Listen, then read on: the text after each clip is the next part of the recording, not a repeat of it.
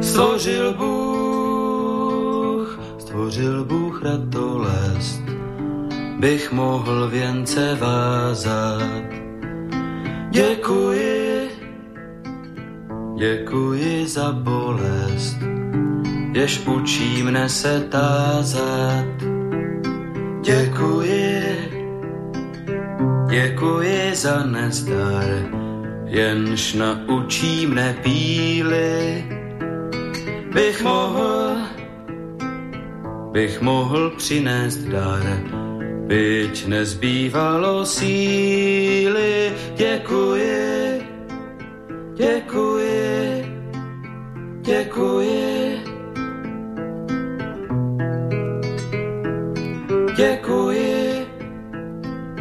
Děkuji za slabost, jež pokoře mne učí. Pokoře, pokoře pro radost, pokoře bez područí.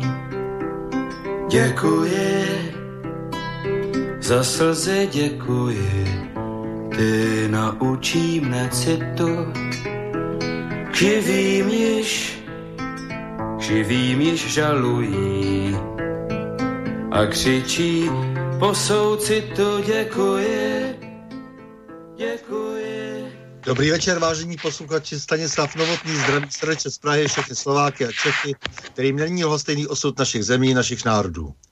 Je zřejmé, že povaha a podoba euroatlantické civilizace se mění takřka před očima a že se celý svět dostává do nového pohybu. Je také zřejmé, že tento pohyb má a bude mít značný vliv na kvalitu života jednoho každého z nás a na naše národní bytí uprostřed Evropy. O projevech, těch, o projevech těchto změn, o jejich důsledcích, o jejich fatálnosti, či naopak o možných reakcích a řešeních, tedy o jejich plusech a mínusech si povídáme v pořadu na Prahu změn. Jinými slovy diskutujeme o zkušenostech, znalostech, názorech a činech výrazných osobností žijících v naší složité době. No a dnes si budu povídat se Štěpánem Žežulou. A vy, milí posluchači, se můžete zapojit do debaty jako vždy také, pokud pošlete svůj dotaz na adresu studiozavináčslobodnývysílač.sk nebo budete-li telefonovat na číslo 048 381 01 01, to platí pro slovenské posluchače, no a z České republiky můžete volat na číslo 00421 483 810 101. Štěpán Žežula, televizní dokumentarista a vzdělavatel dospělých.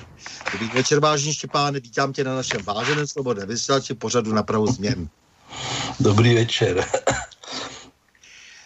Milý Štěpáne, ty z toho stihnul v životě hodně, tak nám to prosím pěkně po svém převyprávě, protože člověk se učí ze zkušeností a darů druhých, je bytostí společenskou a bez druhých a dobré komunikace s druhými nemůže normálně žít, což ostatně zažíváme v době covidové naplno. E, začneme teda tím 660. rokem, kdy se narodil.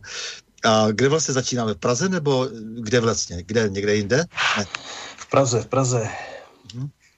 E, já jsem tedy rodilý Pražák, Maminka moje je, e, pochází z Moravy, nebo respektive vyrůstala z Jižní Moravy, takže si do dneška zachovala některé jazykové zvyky a moravizmy, přestože už je 90. E, no, e, takže narodil jsem se, to je jasný, potom jsem trávil na Praze 6 v podstatě celý svůj, celou svou dobu života až v podstatě do svatby, pak jsem se přesunul na Žižkov, pak na Vinohrady, pak na zpátek do Bubenče podstatě. Takže to je moje místo, lokalita. No a co jsem dělal? No, mm, tak jsi šel do nějaké školy? Zač, začal základní nějak... škola, ano, náměstí Svobody, tady na Praze 6. Potom jsem dělal gymnázium e, na Sladkovského náměstí, což bylo velmi pro mě zajímavé, protože jsem z té Prahy 6 někam vypadl Zažil jsem tu takovou tu žižkovskou atmosféru 80. let se vším všudy, uh, uh, spojenou s tím takovým tím intelektuálním klasem těch gymnaziálních let. Tam jsem, jsme s kamarády vytvářeli různé kulturně jak bych to řekl, aktivity. Časopis jsme vydávali, točili jsme filmy nějaký. To je asi vlastně první doba, kdy jsem si čuchnul tak nějak k tomu uh, filmování. No a Potom jsem, po Gimplu jsem se snažil, otec můj si přál, abych šel někam na nějakou farmaci nebo na něco, mě to totálně nebavilo. E, takže jsem dělal pár přijímaček a nakonec e, jsem teda se nechal přemluvit, abych se hlásil na medicínu, takže já jsem začal studovat medicínu, ovšem e, s určitým sebezapřením, což se projevilo tím, že jsem se několikrát rozložil a, a, opakoval ročník a podobně. No a pak přišla revoluce a otevřely se možnosti. Já jsem se vrhnul na sociologii a tu andragogiku, kde mi teda bez problémů vzali a tu jsem do, dokončil. Nicméně pak jsem e, pracoval tedy, protože jsem během toho doby studií hodně kamarádil s lidma, s famu, s kamarádama, takže všelijak jsme dělali ty amatérské filmy, soutěžní filmy, filmy, tak to byla taková moje další přičichnutí. No a pak, pak jsem chvilku pracoval v české televizi pod Čestmírem Kopeckým, to bylo velmi zajímavý období. V to porevoluční pod vedením Matého, eh, ředitele české televize, který teda se otevřeli si opravdu nové možnosti, eh, nové formáty. No ale pak mi život zase nějak mm, eh, ukončil s tím, jak to vlastně pak tu českou televizi začala okupovat Prima, tak jsem se tam nepohod s některýma producentama, no a narodili se mě děti a pak jsem si říkal, že budu zase dělat něco jiného. Takže jsem uh, se chvíli živil jako úředník, chvíli jsem se živil jako uh, jako psychoterapeut, nebo ne spíš psychoterapeut, já jsem si teda během toho ještě do tým uh, filozofii udělal psychoterapeutický výcvik, jestli to někoho zajímá. No, nakonec... Třeba se tě přihlásí někdo, že by rád... Jo, že by, že by no, ale já, já jsem mnoho profesí, jak se to říká, desatero řemesel, no a nakonec, eh, nakonec jsem skončil jako správce areálu eh, eh, u jedné stavební firmy, No a, moment, a teď momentálně jsem si dal sabatikl, protože mám pocit, že si potřebuji nějak od všeho odpočinout a takže teď, teď přemýšlím o životě, co bude dál. no, nějak si se živil, samozřejmě nějak se živit člověk musí, eh, ale, ale zároveň si třeba, jak jsi byl aktivní ve své malé církvi, což je církev bratrská. Kolik má vlastně asi teď tak eh, nominálně věřících církev bratrská? Církev bratrská má přibližně 10 tisíc, ale já teda to číslo přesně nevím, možná to je plus minus eh, členů tam vlastně jako členství je definovaný přijetím do sboru, složením slibu do jednoho z těch 84 sborů, který po České republice je. Mm, já nevím, ty, ty jsi znal církev bratrskou do té doby, než jsme, jsme se seznámili? Ale, ale, ale ano, samozřejmě znal, jo. znal jsem ji dávno a znal jsem i řadu lidí z církve bratrské, ale uh, takže tak jakýsi přehled jsem měl o všech evidovaných uh, církvích a náboženských hnutích. Jo, jo, jo. No já jsem vždycky žil z takového pocitu uh, určitý mm, jako marginality nebo s pocitem jako bezvýznamnosti, protože samozřejmě uh, jsem vrůstal do té církve od malá, uh, díky tomu, že moji rodiče teda oba dva navštěvovali sbor v, v, v Praze 1 a e, já jsem teda tím, jak člověk v té pubertě, tak hledá tu identitu nějak, e, měl vždycky pocit, že prostě my jsme úplně ta nejmenší zapomenutá parta, že na tom jsou všichni líp, e, katolíci, kteří mají za sebou tu, ten Řím, evangelíci, kteří mají aspoň tu, tu fakultu, že jo, a my jsme takový ostrci, který paběrkujou. Takže neměl jsem pocit nikdy, že bychom hráli nějakou uh, velkou významnou roli ale ta moje angažovanost eh, spočívala jenom v tom, že já jsem pár, pár let byl ve staršostvu a jinak v podstatě spíš jsem se podílel na nějaký práci chodu toho sboru v té době. Ale jako asi, aby, aby nebyla představa, že jsem nějaký angažovaný v církvi bratrský, to nejsem. Jsem jejím členem, eh, mám je vnitřně, jak si rád, je to moje rodná církev. Eh, když vidím věci, které se mi nelíbí, tak se snažím na to upozorňovat, ale eh, jak to mám říct, no. No, všichni nějak bojují o to svoje místo na slunci, svoje místo víry. no, mně se líbí, že jsi věrný vlastně své církve, protože uh, věrnost je dnes dost vzácná vlastnost a ty vlastně si po pořádní setrváváš, protože ta fluktuace většinou v těch protestantských církvích je větší uh, než v těch velkých církvích, jako je katolická nebo pravoslavná. Tak, proto mě to zajímalo, protože vím, že jsi bojovník a uh, přestože teď řekneš určitě něco velmi skromného, ale, ale vím, že eh, jak si je v tom ten důvod, eh, proč eh, se dnes taky bavíme na velikonoční pondělí, tedy mm-hmm. na do, dozvuk vlastně toho největšího dne pro věřícího, to znamená na ten dozvuk toho vzkříšení, které se slavilo včera. Je to tak, je to tak.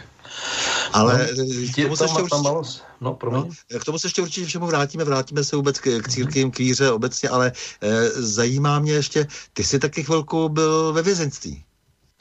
Pracoval jsem, no, já, já jsem psal diplom, diplomovou práci na e, vzdělávání ve vězeňství a protože jsem měl pocit, že to nechci psát e, jaksi z teoretického pohledu jenom z literatury, e, tak jsem se nechal zaměstnat na pangráci ve vězenství, ve věznici vazební, ovšem na výkonu výkonu testu teda, na oddělení výkonu testu, eh, to, to byla velmi zajímavá, teda zajímavý období, musím říct, i když velmi náročný. Eh, mám respekt ke všem lidem, kteří ve vězeňství pracují, protože eh, je to stresující pracoviště, je to velmi, velmi odpovědný pracoviště. A navíc si myslím, že pro lidi, kteří chtějí vidět výsledky své práce, tak je to místo, kde teda výsledky své práce člověk ne, v podstatě nevidí. Jo. To jsou jako malé kapičky, eh, nebo spíš zázraky, když eh, se děje co si, co má člověk pocit, že má smysl. Ehm, tahle oblast je, pro mě to byla taková jak duchovní, tak teda praktická zkušenost. Eh, to byl v období, kdy, se, kdy tam probíhala reforma eh, vězeňství, eh, nebo byla v takovém už jakoby spíš dojezdu a vlastně hledalo se prostor pro, pro zaměstnávání odsouzených, vůbec to vzdělávání a tak dále. A bylo tam spousta skvělých lidí, kteří opravdu se snažili to posunout někam ty osobní setkání s lidma, kteří tam v té době pracovali, pro mě byly teda obohacující. No. Samozřejmě, jako, v, jako všude, vždycky je to chleba v dvou kůrkách, ve vězenství je hodně lotrů zavřených, no tak někdy nevíš, kde tam říše, jestli je napravo nebo na, nalevo nebo na který straně tím říže vlastně seš. Byli teda i mezi zaměstnanci lidi, kteří by spíš měli sedět na druhé straně tím říže, no ale tak to je v životě všechno. No, to se říká samozřejmě v tom vězenství, ale dost často se to říká bohužel i v policii, eh, která zase eh, na té eh, kriminální bázi neustále pracuje vlastně s těmi svými jakoby protějšky a často se stává, že také se obtíže, obtížně rozliší ten policista od toho jeho klienta. Hmm, hmm, no, jo, to, to, tak, to, prostě no. ta, ta, častá, čast, ta častá kontaminace samozřejmě má svůj vliv a vybírá se svou dáň. Určitě. Hmm. No dobře, tak ty si potom ale procházel uh, ministerství uh, jako nůž máslem, ale nicméně, když se vrátím zpátky ještě, uh, jak, jak si, co, co vlastně, nebo co, co vlastně, které zaměstnání tě nejvíc oslovilo, kde si myslíš, že jsi se nej, nejvíc cítil doma, kde bys rád nějak znovu byl, nebo na to rád vzpomínáš? To je hezká otázka, to je taková balanční. No, já se přiznám, že vlastně mě, mě, bav, mě ty zaměstnání bavily skoro všechny, jo, že eh, když se člověk pouští do něčeho, objevuje, tak je to vždycky úžasný proces. To pozorování těch procesů, eh, zkoušení, naskakování, ošahování, ošahávání. E, jako cítím se spíš jako člověk, který má nějaký obdarování k jakémusi muzickému vyjádření. Myslím si, že mě velmi dobře baví pozorovat ty věci a nějak je uchovávat. Určitě nejsem dobrý úředník. si myslím, že nejsem obdařen na tohleto. Ale mm, v zásadě, jak v té oblasti medicínské, tak té terapeutické, tak té tvůrčí, tam, kde člověk pracuje vlastně vždycky s někým, s nějakým protějškem, kde je v dialogu, tak eh, to mně nějak přijde, že, že, že jsem byl tímhle obdarován a že tady můžu rozvíjet nějaké svoje vlohy. Uh, tak když se vrátím k té dokumentaristice, protože to je ta oblast, kde se pozoruje, mm. dokumentuje, konzervuje mm. a ty jsi fungoval jako režisér, kameraman, uh, tak uh, co si, čeho si tak nejvíc ceníš? Co, co byl pro tebe nejzajímavější, jak se dneska říká, projekt? Já jsem vlastně No, to období, to období v té české televizi, kdy tam, kdy tam byl ten Čestmír Kopecký čas, což byl mm, jako osvícený produkční, nebo řadit, on byl vedoucí, že bych ho nějak nedegradoval nebo nedefinoval nějak jinak, ale jeho tvůrčí skupina prostě dělala v té době velmi zajímavé projekty. Uh, tam, tam, což teda je málo kdy, kdy ta synergie dopadne takhle, tak uh, tehdy, tehdy se mohlo vlastně v české televizi tvořit autorsky bez, bez nějaký cenzury, bez nějakého předpokladu, prostě bylo téma, byla oblast, tohle to byla muzika, my jsme dělali tu šedesátku a tam teda ta možnost přijít někam s kamerou, oslovit lidi a začít se jich vyptávat, to je, to je moc, moc prima, prima zkušenost, na to vzpomínám velmi rád. Já si pro sebe jako udržuji takovou soukromou kontinuitu, že pro jednoho kamaráda točím jeho koncerty a vlastně dělám to tak jako pro sebe, ale odchodem z té české televize potom, kdy mm, tenhle ten projekt končí a já jsem tady ještě pak něco dělal, tak eh, vlastně už, už jsem nedělal nic, co bych jako nějak se chtěl v tom nějak rozvíjet, ale pravda je, že mm, i když jsem dělal potom nějaký videa pro, pro firmy a, nějakou historii, eh, třeba ČKD, že Emil Kolben, to, je, to byla velmi zajímavá teda práce na tomto projektu, vůbec historie toho, jak, jak tady vznikal ten československý průmyslnický uh, potenciál, uh, nebo vtedy teda, on to byl ještě za Rakouska, ale pak jako se vlastně dostal do, špic, do špice a z čehož pak ještě žilo se vlastně až do konce těch 80. let. Uh, to je velmi zajímavý. No, tak historie, nevím, jak, na co, jak bych na tohle to měl odpovědět, ta dokumentaristika má jednu výhodu, že ona vlastně uh, umožňuje začít studovat to téma ze všech možných stran uh, v pracovní době. Čili nikoli ve volném čase, ale uh, to je na tom úžasný a to mě taky teda jako hodně baví, no. To musím říct, že vlastně historie no. mě taky baví a dávat to dohromady je úžasný.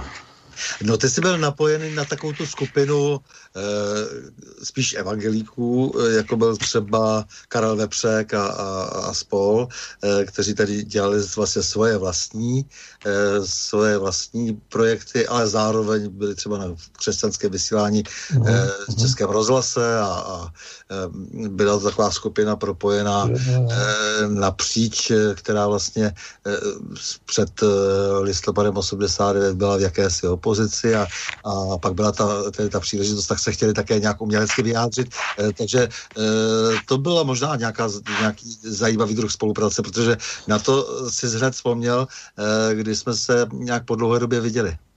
Určitě, určitě. To, je to trošku charakteristický pro to, co jsem řekl, z čeho jsem vyšel. Já vlastně z, z určitýho jaksi vnímání jakýho, jakýho, jakýho si Eh, že, že, že nás v vozovkách je málo, že se o nás málo vidí, že se málo potkáváme, tak my jsme jako eh, dos, dos, dospívající eh, protestanti měli potřebu se navštěvovat navzájem, takže pro, pro nás v neděli, my jsme v, v určité době v 80. letech bylo ráno schromáždění, pak se šlo někam sportovat na letnou, pak byla večerní hodina a pak se šlo ještě k Martinu Vezdi. Takže my jsme měli tři, tři schromáždění za neděli, protože u Martina Vezdi hrál dobrý varhaník a tam přednášeli studenti a občas se tam dal poslouchat Smolík, pan profesor, občas tam přišel nějaký student s, výkladem, třeba to, mě velmi těšilo, Eh,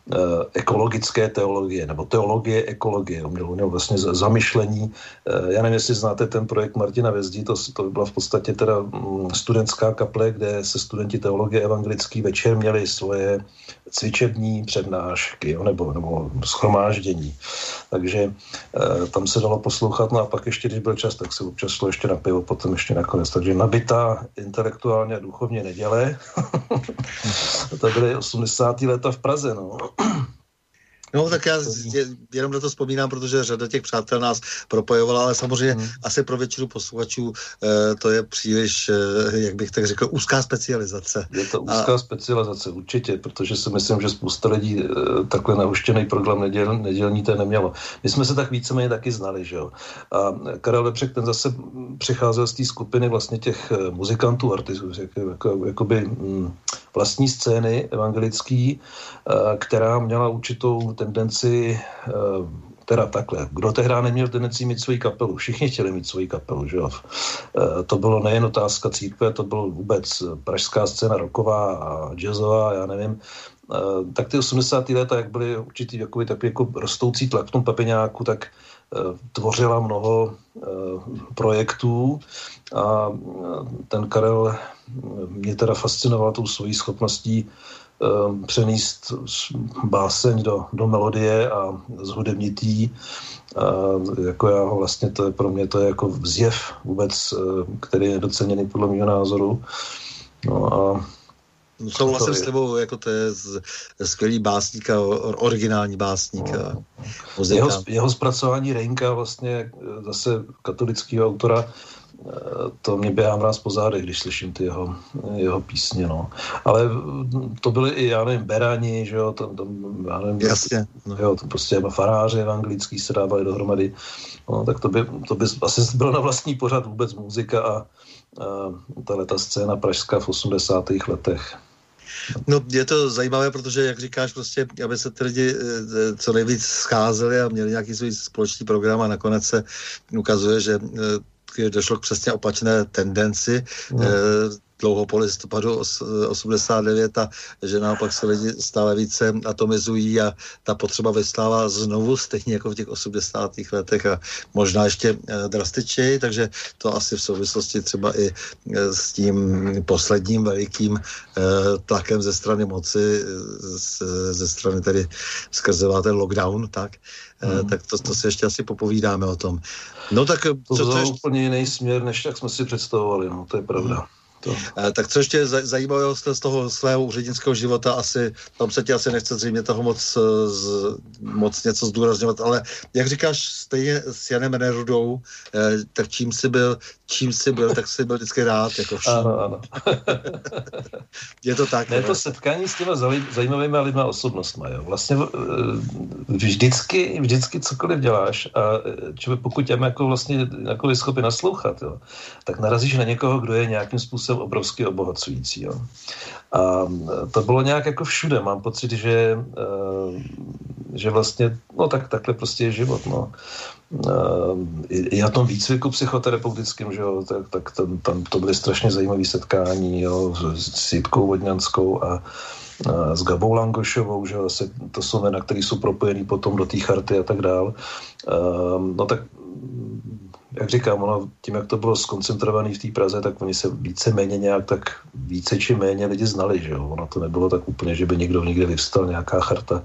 To vždycky zešlo z nějaký společný, mm, společného usilování.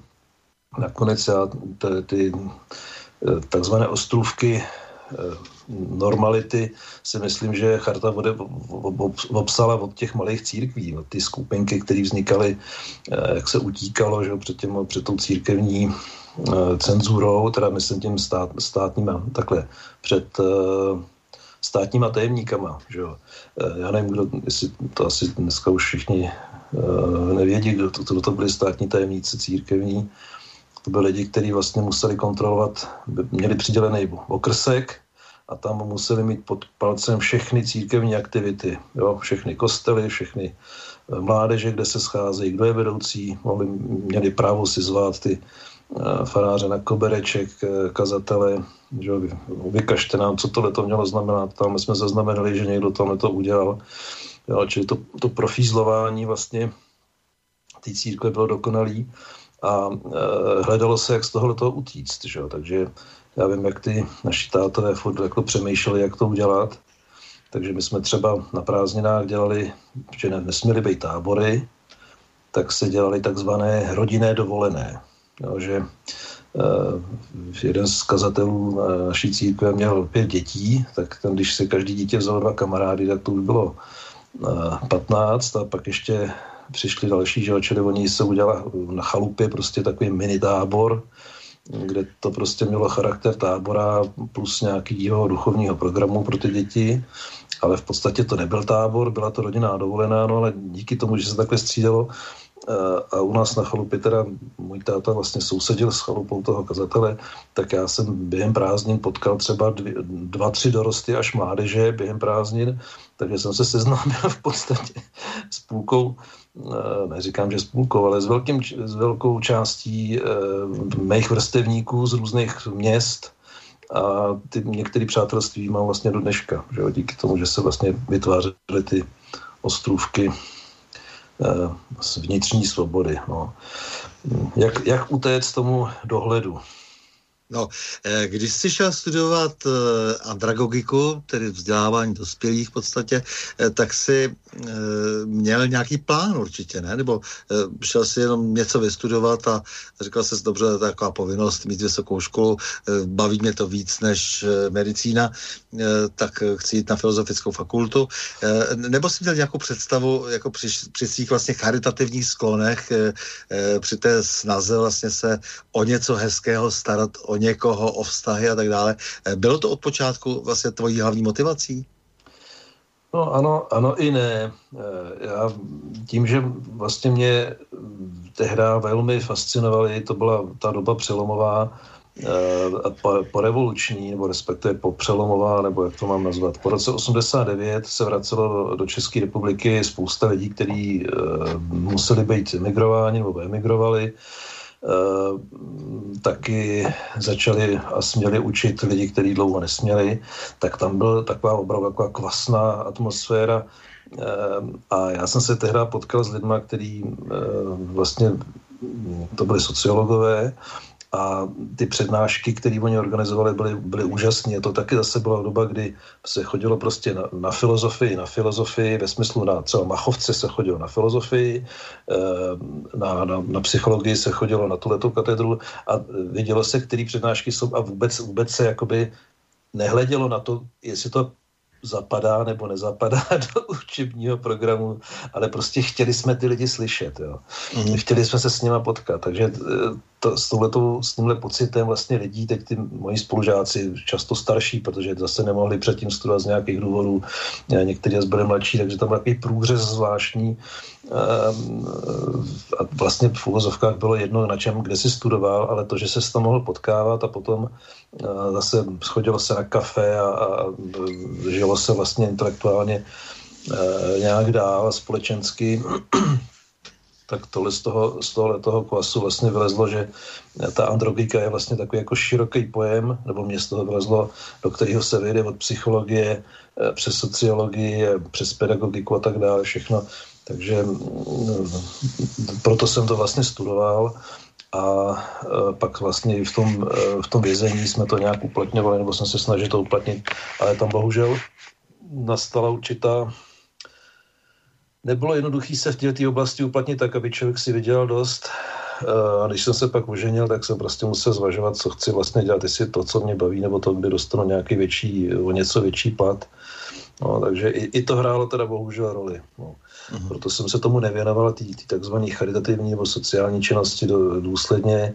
Eh, dneska to už možná je zase jinak, díky těm různým neziskovým, neziskovým organizacím, ale tehdy to bohužel byla spíš teda mm, pro chlapa na obživu těžká, těž, těžká řehole. A v podstatě nikdo z mých spolužáků nakonec tu tu profesi vlastně nedělá. Andragogika zůstala prostě, spíš se dělá to personální řízení, tam se, tam se v těch firmách eh, ty spíš zase spolužačky uplatnily, jo, protože personalistika prostě je vybírání kádrů, že jo, ale to vzdělávání jako takový samotný, tam, tam nějak mám pocit, že to je víc, že to víc zůstává v té interakci, v komunikaci, a, a tak já si myslím, že to v tom, co dělám, že vzdělávám dospělé v tom, že se sdílím a e, že vytvářím skupiny lidí, kteří mají možnost si vyměňovat informace. No. To a, má, a máš na to nějaký know-how vlastně, jo? protože to, to, to říkáš, že jsi získal tím studiem třeba, nebo spíš přirozeně e, to děláš? To know-how, je sam, to know-how se sbírá, něco? to know-how se sbírá z, z, z obecných uh, těch měkkých věd, jako je pedagogika, psychologie, mm. sociologie, ale samozřejmě bez vlastního vkladu toho, toho obdarování to člověk dělat nemůže. No. Eh, jak v tvém pojetí vypadá domácí vzdělávání? Vysvětli nám, prosím, základní pojmy, protože domácí vzdělávání, domácí škola, potom univerzit třetího věku a tak dále. Eh, kdo do takového stop, eh, vzdělání vstupuje jako klíčový mentor? Stát nebo právě ty nevládky, jak si je teď zmínil? Domácí vzdělávání je strašně zajímavý fenomén, který mě, který mě přitáhl hned, když jsem se s ním setkal na poprvé. E, a musím teda říct dopředu, že to není vůbec jednoduchý e, se proto rozhodnout, protože domácí škola, domácí vzdělávání je v podstatě e, alternativa ke stávajícímu systému. Neplést s distančním vzděláváním, který je dneska zeměňovaný, nebo respektive díky tomu lockdownu provozovaný. Domácí vzdělávání je koncept, který Eh, eh, vychází vlastně z přirozené schopnosti dítěte se učit a přirozené schopnosti rodiče předávat mu informace. To znamená, on mírně rezignuje na vliv a formování státu, ať už je to nebo nějaký instituce nad tím. E, trošku se to podobá jakému si středověkému způsobu předávání informací a učení, ale v té moderní době Eh, nebo v dnešní době je to vlastně alternativa, kterou stát povoluje. V prvním stupni eh, je to uzákonění, v druhém stupni je to experiment a eh, většina států to má jako jednu z forem, tedy možnosti vzdělávání dětí, spíš pro děti abnormálně chytrý nebo nějakým způsobem handicapovaný, ale to je spíš ten výklad státní, ale v zásadě domácí vzdělávání je vzatí odpovědnosti za vzdělání svých dětí do vlastních rukou. Nenechám, nenechám to na státu, stát, mm-hmm. dítě nejsou státu, dítě je moje, dítě, děti jsou moje a já zodpovídám za to, co se v době, kdy se mají učit, naučej. To znamená, jaký jim připravím program, jak, co, co jim budu chtít sdělit, jak je budu formovat. Nebylo by to možné pojmout eh, dnes tak, eh, jak se navzdory státu právě, protože stát, jak se zdá, stále silněji indoktrinuje eh, naše děti a vnuky, tak nebylo by dobré prostě spíš jako i to trošku vyložit, takže vlastně je to jakási alternativa, že to není jenom vlastně komplementární, ale někdy je to vlastně i doplňování toho, co se ve škole neučí, opravování toho, co se tam bohužel děti naučili. Mhm. No je to tak, pro, eh, do určité míry ano. V době, kdy domácí vzdělávání bylo eh, skupinou nadšenců vlastně tlačený do eh, legislativy český, tak to bylo jednoznačně reakce na systém vzdělávání za socialismu. To znamená, svoboda netlačit, hledat individuální hledat individuální vlohy těch dětí, dát jim víc prostoru pro, pro jaksi individuální projev, eh, přirozená socializace v tom malé, v té malé skupince. Tam je totiž tam panuje spousta různých předsudků, a, eh, a eh, kterým se tehdy v té době vlastně ty rodiče snažili postavit. Ale ono to má, ono to má svůj, jakoby svůj pozici i jakoby filozofickou aby, abych jako nebyl moc, nebo nezabíjel moc do teorie, zkrátka eh, je jasný, že domácí studenti nebo děti, kteří jsou vzdělávaní doma, nebudou indoktrinovaní tím, co se dozvědí ve škole. Ale oni samozřejmě ten kontakt mají, to znamená, oni mají, že se vytváří skupinky, eh, to domácí dítě nesedí doma a eh, má daleko naopak, spíš má daleko větší prostor, možnost se e, samo eh, potkávat eh, s jinými domácíma školákama a tak dále, vznikají takové jako podpůrné skupiny. No ale to by zase na vlastní téma. No. Jenže ty děti nejsou bráněny dneska těm médiím, že jo. Já jako na to narážím, my vlastně takhle vzděláváme už třetí dítě, respektive moje žena, musím říct, že já jsem v tomhle tom jenom jako školník, řidič a podporovatel. Je to, je to jako časově náročný, musím říct, že vlastně to není úplně pro každýho. A taky se proto musí to rozhodnout celá ta rodina, protože mm, tohle není možné dělat jakoby bokem. Jo, tam jeden ten, ten člen té rodiny musí prostě vzít tu zodpovědnost. Většinou to bývají teda ty mámy a tátové doplňují tam, kde je co potřeba, jo, ale v zásadě to teda je hodně na, je na, na, na, na matkách, na ženách. No. Ale ono to tak jako vlastně je přirozený. To dítě prostě v tom menším věku k té mámě je stejně fixovaný a ty informace od něj bere, bere přirozeně, od, od té matky. Znáš, znáš Michala Semína? Uh, jo, jo, jistě. Michal Semín je z toho křídla takového, řekl bych, víc konzervativního, protože i v tom domácím vzdělávání se vytváří určitý skupinky, tak já jsem teda byl seznámen s lidmi, kteří byli spíš to takový jako svobodnější, jako liberálnější. Michal, vím, že o něm byl, o něm vždycky šlo, jako to je ten to je ten tvrdý konzervativista, ten prostě učí děti latinu, jo? Ten, má, ten, je, ten je pěkně jako vzdělá. My jsme nikdy, eh, mně teda se latina líbí, jako já bych taky rád, ale to nezvládnu, že jo? A nevím, jako kde to, kde to těm dětem dát, když to vlastně se to neučí ani jinde, jo? Tak on prostě tím, že je z katolického prostředí, tak má asi jiný zdroje a možnosti a e, pro mě velmi sympatická postava, která, která určitě v tomhle tom udělala svůj, v těch začátcích, kdy se opravdu muselo chodit na to ministerstvo, a říkat, prosím vás, my ty děti jako uh, opravdu vzděláváme a, a prosím vás, ty děti nejsou váš majetek, oni jsou, my jsme za ně zodpovědní, jako to, protože tady byl takový ten pocit, všechno dělá stát, všechno dělá škola, jo, to, to je někde už možná od Marie Terezie, já nevím, kdy se ty lety, kdy se to tady jako nějak zakořenilo, není to tak, jo, to, to co člověk vlastně Eh, těm dětem dává, je zásadní z rodiny. Že? To nikdy žádná instituce nemůže eh, člověka naučit to, co, to, co získá v rodině. No. no, Michal, myslím, že měl úplně základní zásluhu eh, o domácí školu. Byl to opravdu bulldozer, který, eh, kterému myslím, že mnozí ostatní děčí za to, že se něco takového institucionalizovalo. Ale zase, on byl taky samozásobil, má nádhernou rodinu, devět dětí a všechny si, všechny si sám vychoval se ženou. Takže... Tak, tak. Hele, to je, jestli to je tak, jak říkáš, ještě to, to o tom počtu dětí ani vlastně jsem nezaznamenal, tak uh, je to úžasný, to jako pomník mu postavit někde, no. Jo. No, já no. teda, já jsem se v tom chvíli tak angažoval, taky jsme vlastně dělali jakési uh, výjezdy na ministerstva, protože se prostě ty referenti měnili, každý, každý, každou chvíli tam byl nějaký jiný ministr, třeba pro mě nebo pro společnost možná, možná nebo pro lidi, kteří to trošku sledují, tak minister Dobeš velmi problematický a asi tvrdý a ne, nekom, nekompromisní pro vyjednávání a tak dále, tak to, to byl mimo jiný můj kolega z Pangráce, že jo, kde on dělal psychologa na výkonu trestu, ne teda vlastně na vazbě. Jo, takže tam, tam já jsem se s Pepou potkal úplně poprvé a on pak e, tam mě velmi pomohl dostat se tam do toho režimu a pomáhal mi vlastně zorientovat se. E, člověk otevřený velmi, e, jenže po, prostě ta, ta vláda nebo doba, kdy on mohl působit, on velmi podporoval třeba obnovu učňovského školství. Že? Tam to, nevím, jestli se o něm jakoby zdůrazňovalo, ale ty jeho důrazy byly podle mě velmi správný, mm. ale bohužel ta vláda prostě brzy skončila a on asi neměl prostě energii to nějak dotáhnout. No. no, proto byl taky vůči němu veliký odpor, protože tady šlo o to školství naopak ho e, v podstatě zničit a přetvořit e, v duchu frankfurtské školy, e, takže to se myslím daří, zvláště těm posledním ministrům, je to naprosto šílené, ale, je to šílené, no.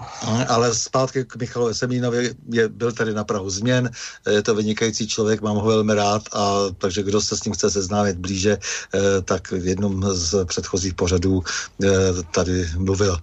No, tak, eh, Eh, to je domácí vzdělávání, vzdělávání dospělých samo o sobě. Prostě vystudoval si ten obor, jak má takové vzdělání vlastně vypadat, jak se má organizovat tak, aby z něho nevznikly nějaké novodobé bumly, že typickým příkladem bumlu, třeba i když je vědován nedospělcům, je například projekt Gymnázie paměti národa.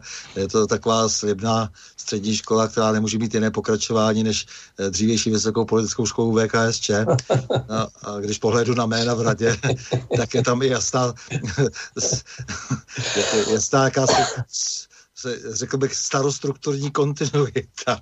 No, ale ty tak, jsi takže... Dobře řekl, ty jsi dobře řekl, promiň, že to skáču, že, že vlastně to vzniklo tehdy to domácí vzdělávání jako z, eh, z určitý projev odporu a já si myslím, že přes to období určitého uvolnění a nadějí to dneska se opět stává teda místem odporu, protože uh, moje žena, jej, já vlastně mluvím o jejich zkušenostech, jo, možná by to teda, pokud by to stalo za samostatný téma, tak těch lidí, kteří mají o tom domácím vzdělávání, a teďko teda mluvím dětským domácím vzdělávání, Eh, eh, co říct, je určitě víc, ale eh, tak vlastně ty zkušenosti, ona teď už je metodičkou sama, protože vlastně, vlastně 15 let nebo 17 let vlastně dělá teda vlastně to domácí vzdělávání a tak je velký přível.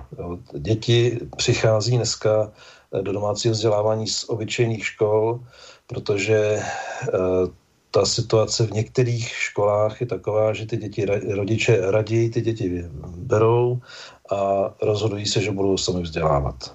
Je to zajímavé, taková druhá vlna, to, co bylo vlastně po revoluci spíš intelektuálně, tak dneska je to spíš takoby na základě jednak té obecní znalosti, že už to možnost existuje, ale taky na základě rozhodnutí těch rodičů, eh, že takhle nechtějí, aby ty jejich děti byly formované. No a to je vůbec otázka, otázka mm, instituce, co ty děti může formovat. Že? To, je, to je zase pak to téma, jakou roli hraje vůbec škola. Že? Jo? No.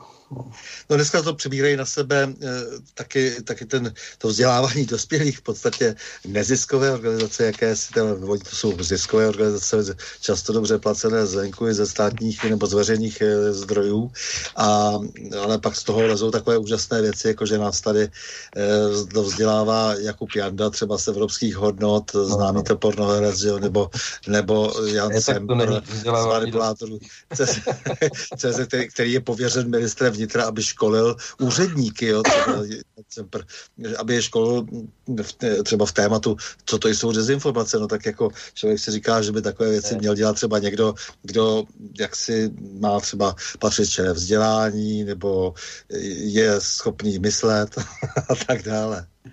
Když se vrátím domácí, eh, teda k vzdělávání dospělých jako, jako, jako oboru, tak eh, ten samozřejmě to není nic nového. To, to, to, že teda prostě vzdělávání probíhá celý život, v Čechách to krásně popisuje Komenský ve svém díle. A dá se vycházet i z jiných, jako spíš filozofů, ale v zásadě ten stát, který si chce zachovat kvalitu vlastně populace, musí přemýšlet každý stát, každý systém o celoživotním vzdělávání jako o konceptu. To, ne, to není možný brát jako, že vychodím pět škol a pak nazdar. Ty informace a poznatky a vědecké poznatky a vůbec uh, reagovat na dobu se musí prostě celou společností. To znamená, uh, vzdělávání dospělých je proces, který nikdy nekončí. A je potřeba se zaměřovat na jednotlivé skupiny, obory, anebo, eh, nebo prostě na lidi, který, kterým je potřeba nějak pomoct, nebo jim nabídnout eh, možnost, aby se doplnili prostě svoje vzdělání a znalosti. Eh, to, to, jako ono to vlastně zní jako nový obor, ale vlastně to vypozoruješ v různých etapách pod různými názvy. Jo, a samozřejmě to, co vidíme dneska, ty se ptáš asi na ty, na ty neziskovky. No samozřejmě, že to je, to je, to je, jako bych řekl, lékařský no, novotvar na zdravém orgánu. Že jo? To je no tak jak to, jasně, tak dává člověk... nesmyslný informace, množí nesmyslné buňky eh, na orgánu, který potřebuje něco úplně jiného. Jo? To vlastně, eh, já, já vím, že na co narážíš, jo, ale ten... No, tak člověk v tísni třeba prostě vtrhnul do našich škol a naprosto nepochopitelných důvodů dostává prostor, aby eh, doplňoval vzdělání, které samozřejmě stojí na těch učitelích a na nějakém systému, který prostě zavedl stát a ne, že tam tady bude doplňovat vzdělání a, a to sice jaksi ve jménu zájmu jaksi cizí velmoci. To nějak komunikuje asi s tím, že my jsme Eh, my jsme si nechali vnutit pocit, že, eh, že stát dělá věci špatně a že zprivatizované agendy státu znamená dobře. Jo? To, eh, to si myslím, že vlastně je chyb, chybný východisko, který se tady razí už 30 let a který má potom tyhle ty plody. Jo? Eh, jak to, že stát není schopný říct si nějaký minimum pro vzdělání základní školy? Jak to, že tady máme x koncepcí? Že jo? Tady, tady opravdu eh, možná, že naštěstí, protože kdyby to řídil teda jedno, jedno to dogmatický centrum nějaký, který teda bude ty děti formovat, tak by se v tom nenašly ty pozitivní deviace. Jo? Ale tady je x ta, x ta koncepce vlastně základního školství od začátku roku. Jo.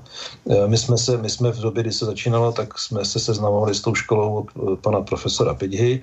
To nám přišlo jako velmi, velmi dobrý, ucelený, komplexní a pak mi přišel, ale ne, uděláme každá škola, to, to může dělat jinak. A tamhle ta, a tamhle ta, jo. A teďko najednou vylezali to takzvaní mistři světa, ty, kteří to se v tom zorientovali a pak ty, kteří jako se v tom pláceli, nevěděli a, a, a vlastně v tom zmatku byli, byli dělali spousta chyb. Že? No, to, je, to je prostě ztráta, ztráta základních hodnot. No. A je jasný, že prostě ty neziskovky nemají v školách nic dělat. Co dělat to prostě. A ještě si hlavně platíme, že tam je problém, že vlastně ta, ta, ta oni, oni žijou z daní nás všech a, a přitom nám tam chodí říkat věci, které, se kterými by ty rodiče vlastně, kdyby to ani věděli, tak by podle mě názoru ani nechtěli, aby, aby jim tam bylo vlastně vštěpovaný těm dětem. No. Ale taková, ale taková společnost dneska takhle je, jak vedli stav. No.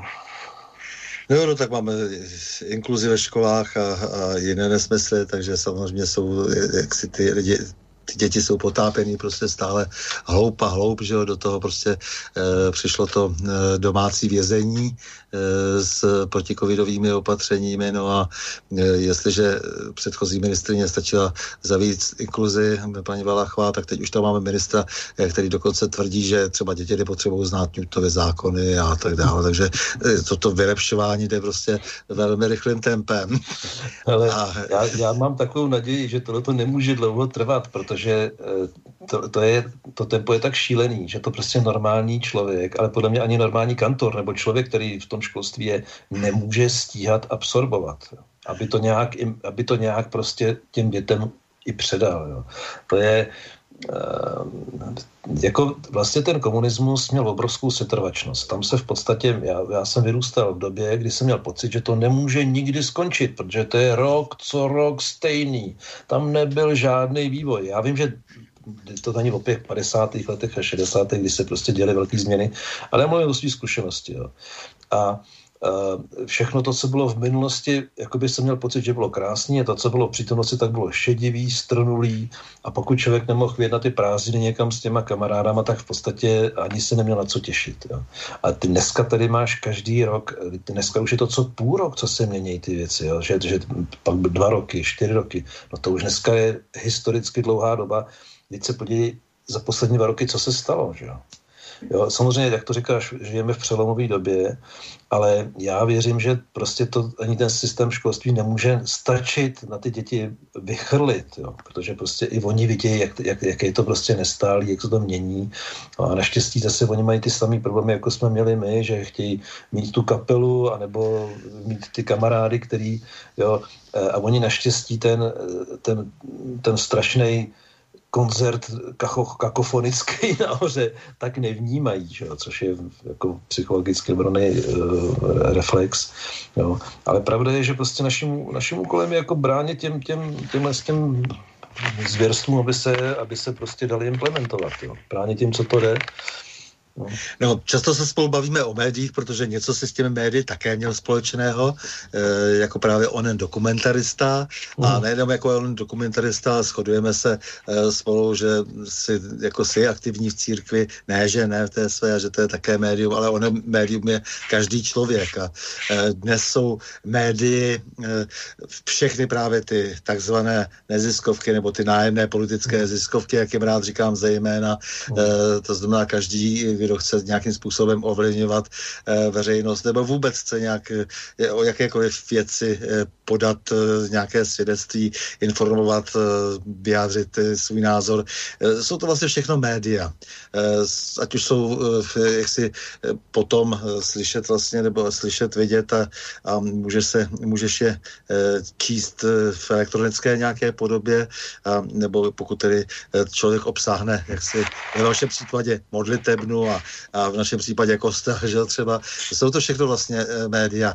No ale ta, ta většinová média, jak se jim tedy dnes říká e, pořád takové takovým tím ošklivým anglickým slovem mainstream, mainstreamová média, ta média toho středního proudu, e, tak jsou opravdu silně manipulativní, ať už tedy v jakékoliv podobě. Takže teď třeba v poslední době, že jo, takové to ši, intenzivní šíření toho covidového strachu, že jo, nepatřičné akcenty, neustále se zveřejňují velmi pochybné statistiky, které působí jak seznamy popravených za hadry a drichyády.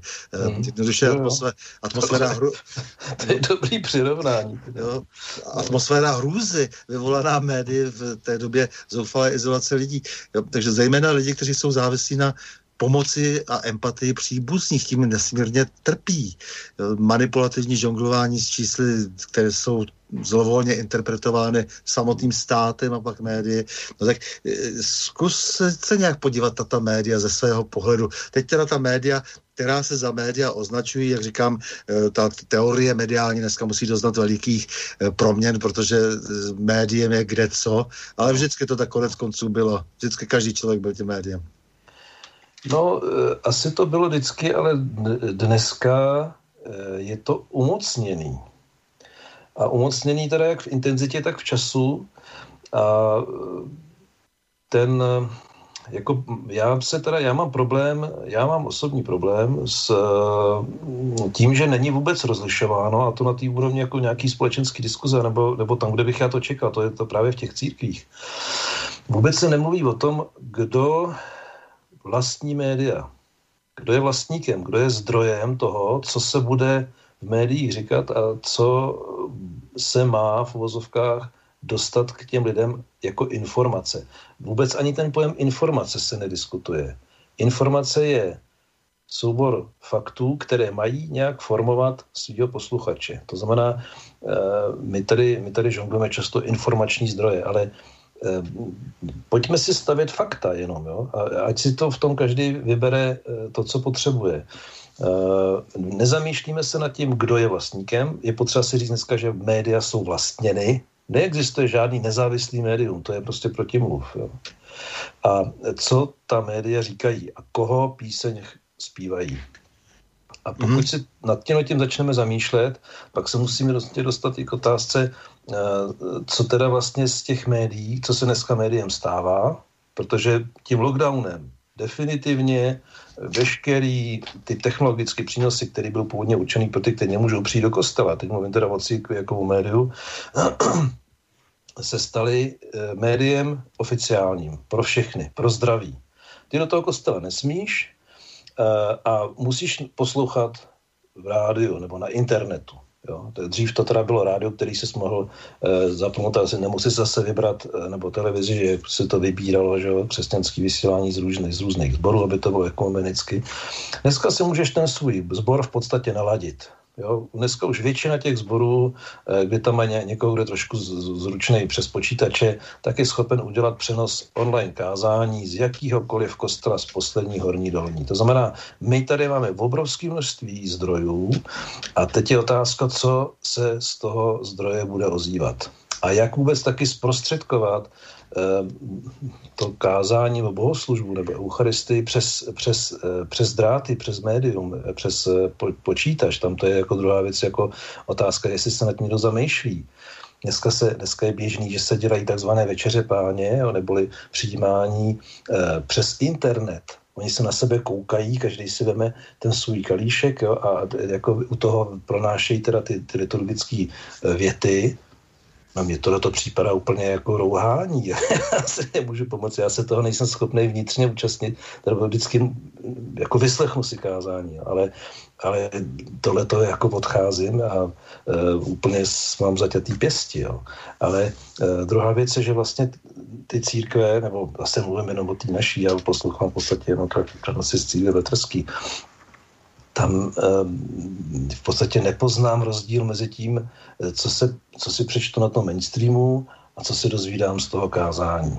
Jo. Mm-hmm. Ten, ten, ten, ten, ten vliv toho státu na ty církve je tak silný a vlastně nepřetržený, ten, my jsme se ne, nám se nepodařilo odtrhnout se od vlivu toho státu. Že? To je druhá věc je historie vlastně eh, evangelických církví a všech teda vlastně to se týkalo i katolický, že? ale eh, to, to vlastně placení, zřízení vlastně eh, a řízení státem, že?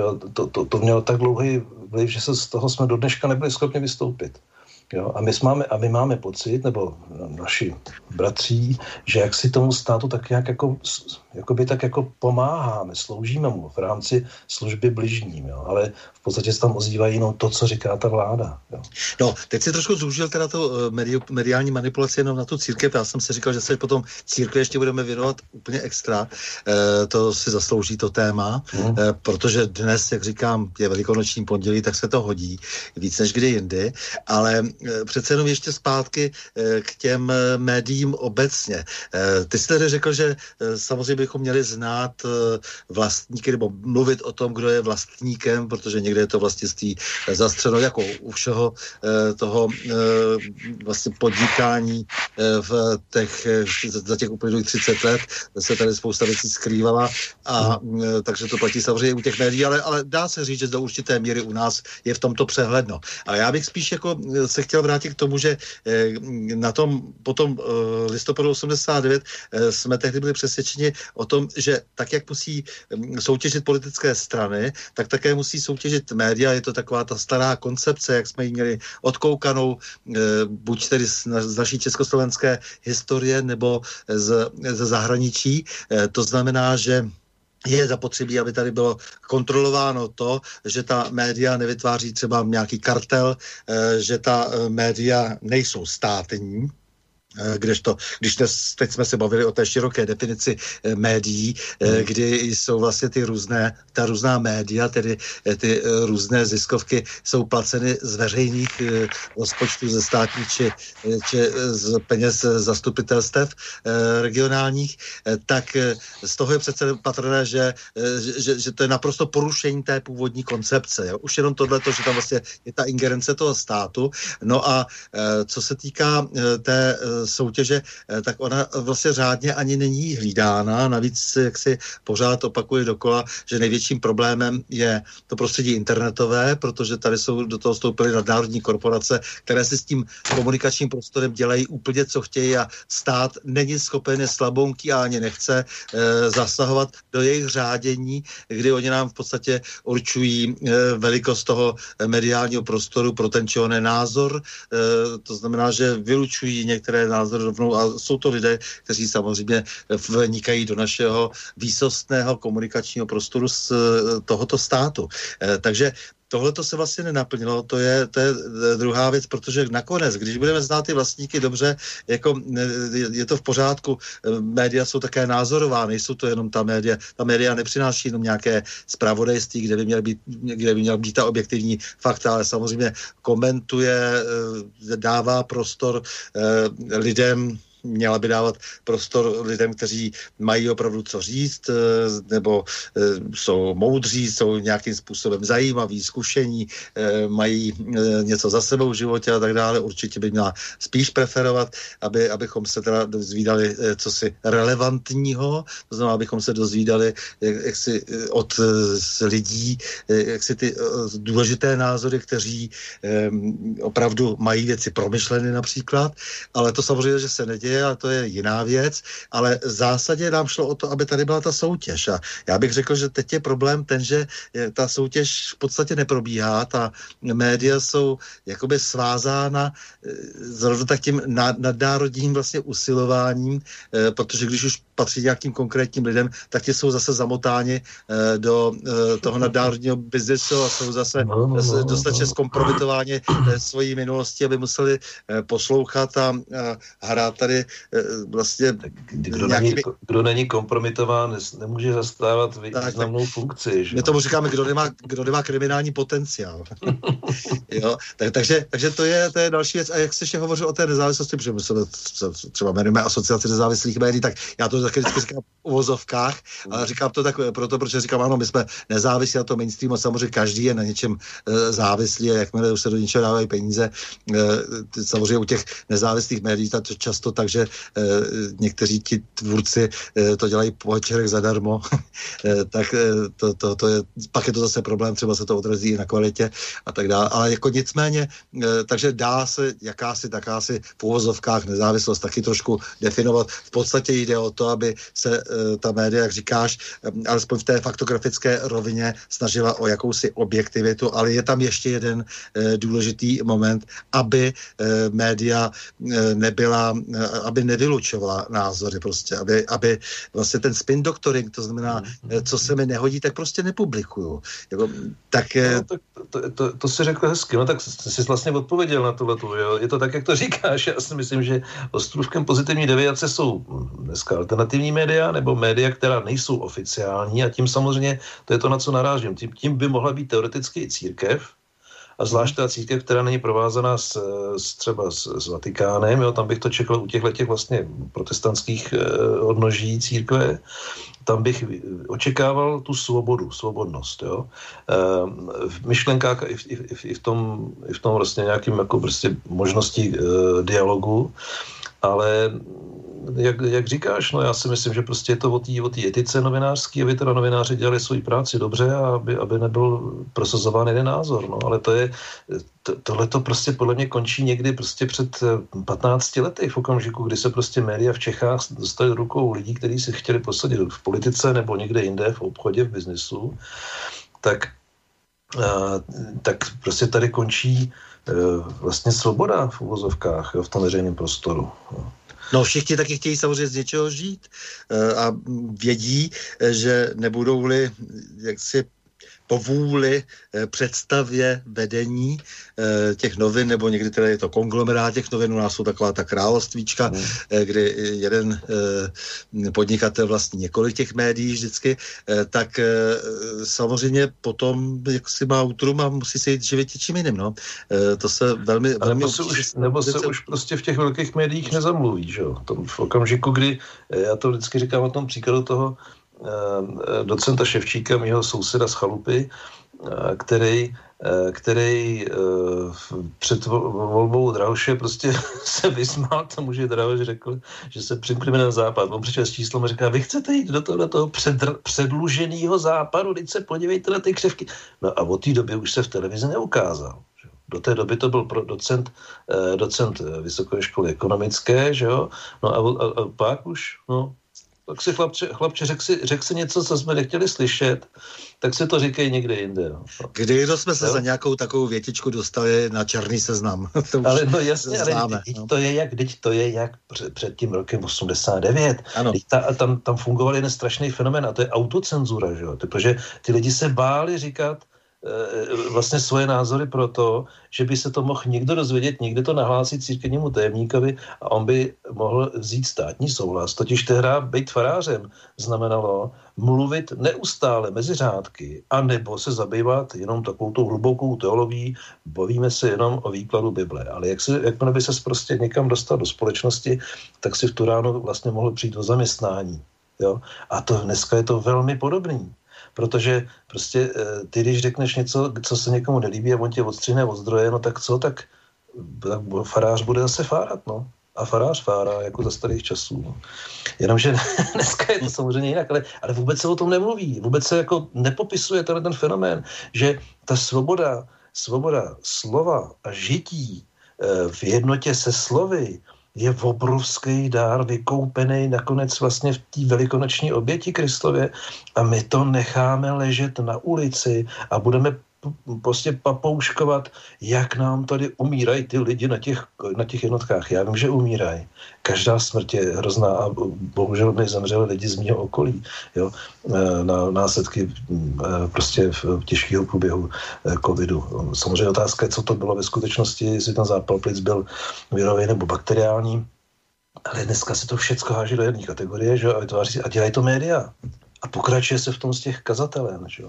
Papež. Jo. Jasně, je potřeba se modlit za, uh, za ty, kteří trpějí. Jo. Ale kde je to hledání té pravdy? Za kterou no, hele, naši tak, pravcové eh, umírali na hranicích, kdy ten hus prostě... hele, dobře, ty teda toužíš po nápravě vlastní církve, jak, to vím tedy Já od tebe. No, no, no, ale v čem vidíš teda ten hlavní problém? Protože v poslední době, pokud se pokoušíš tlačit na změny v práci vlastně vašich kazatelů, v tomto smyslu, jak o tom teď hovoříš? To je, to je krásně řečený. Jo. Samozřejmě teda ten dopad, dosah já nemám, protože se znám s malým okruhem kazatelů naší církve, ale uh, hrozně by mě to potěšilo, kdyby, nebo hrozně, velmi, velmi by mě potěšilo, no pak hrozně mě vadí, že se to neděje, uh, kdyby byl vedený jakýsi, jakýsi pokus o, uh, o, o dopátrání se pravdy, hledáním, hledáním všude. Jo, hledání všude ve všech zdrojích. Teď ty lidi, kteří se dívají na, té, na tu mediální masáž toho covidu, eh, se dívají eh, velmi kriticky, je spousta a nejsou, eh, na internetu jsou dohledatelný, jo, a, nebo je osobně známe, že jo. Lidi, kteří mluví o, o souvislostech, v souvislostech o tom onemocnění. Že, a nevytrhujte, říkají, nevytrhujte prostě informace z celkového počtu jo, a tak dále, tak dále. Tohle to tam chybí. A tohle to dřív v církvi prostě bratrský bejvalo. Já, tohle, já jsem prostě, že v těch 80. letech no, dospíval, kdy tam byl kvas. Tam prostě uh, chodili lidi, ta ekumena žila přirozeně. Chodili lidi z různých zborů, diskutovalo se, dělali se prostě um, akce a hledalo se samozřejmě těch zdrojů informačních bylo daleko méně než dneska. Jo? Proto se muselo chodit mezi lidi, ale se díky tomu se ty lidi poznávali. Jo? Dneska to vypadá jako, že se můžeme selout k internetu a přijít na pravdu. Nemůžeme musíme se zase sejít a musíme to probrat, protože to, co si přečtu na internetu, není vždycky stoprocentně jistota, že to interpretuju dobře. Že jo? Já to musím prostě probírat v interakci, ve, schu, ve, schu, ve scházení se, ve schromáždění, že my to máme takový krásný slovo, vlastně bohoslužba nebo eh, obřad, tomu se říká schromáždění tradičně, jo? že se schromáždí ten lid, aby naslouchal výkladu těch bratří, kteří jsou obdarovaní nebo sester, že jo, v, naší, v našem případě můžou být i sestry, který mají prostě obdarování dar výkladu slova. Jo, nebo slov božího. Ale tohle to se prostě musí dít, dít na všech úrovních. To nejde jenom o Bibli, nejde jenom o to, jak působí duch, ale jestli někde náhodou jsme nezamlčeli nebo jsme si nevšimli některých faktů, který nám v té mozaice potom chybějí.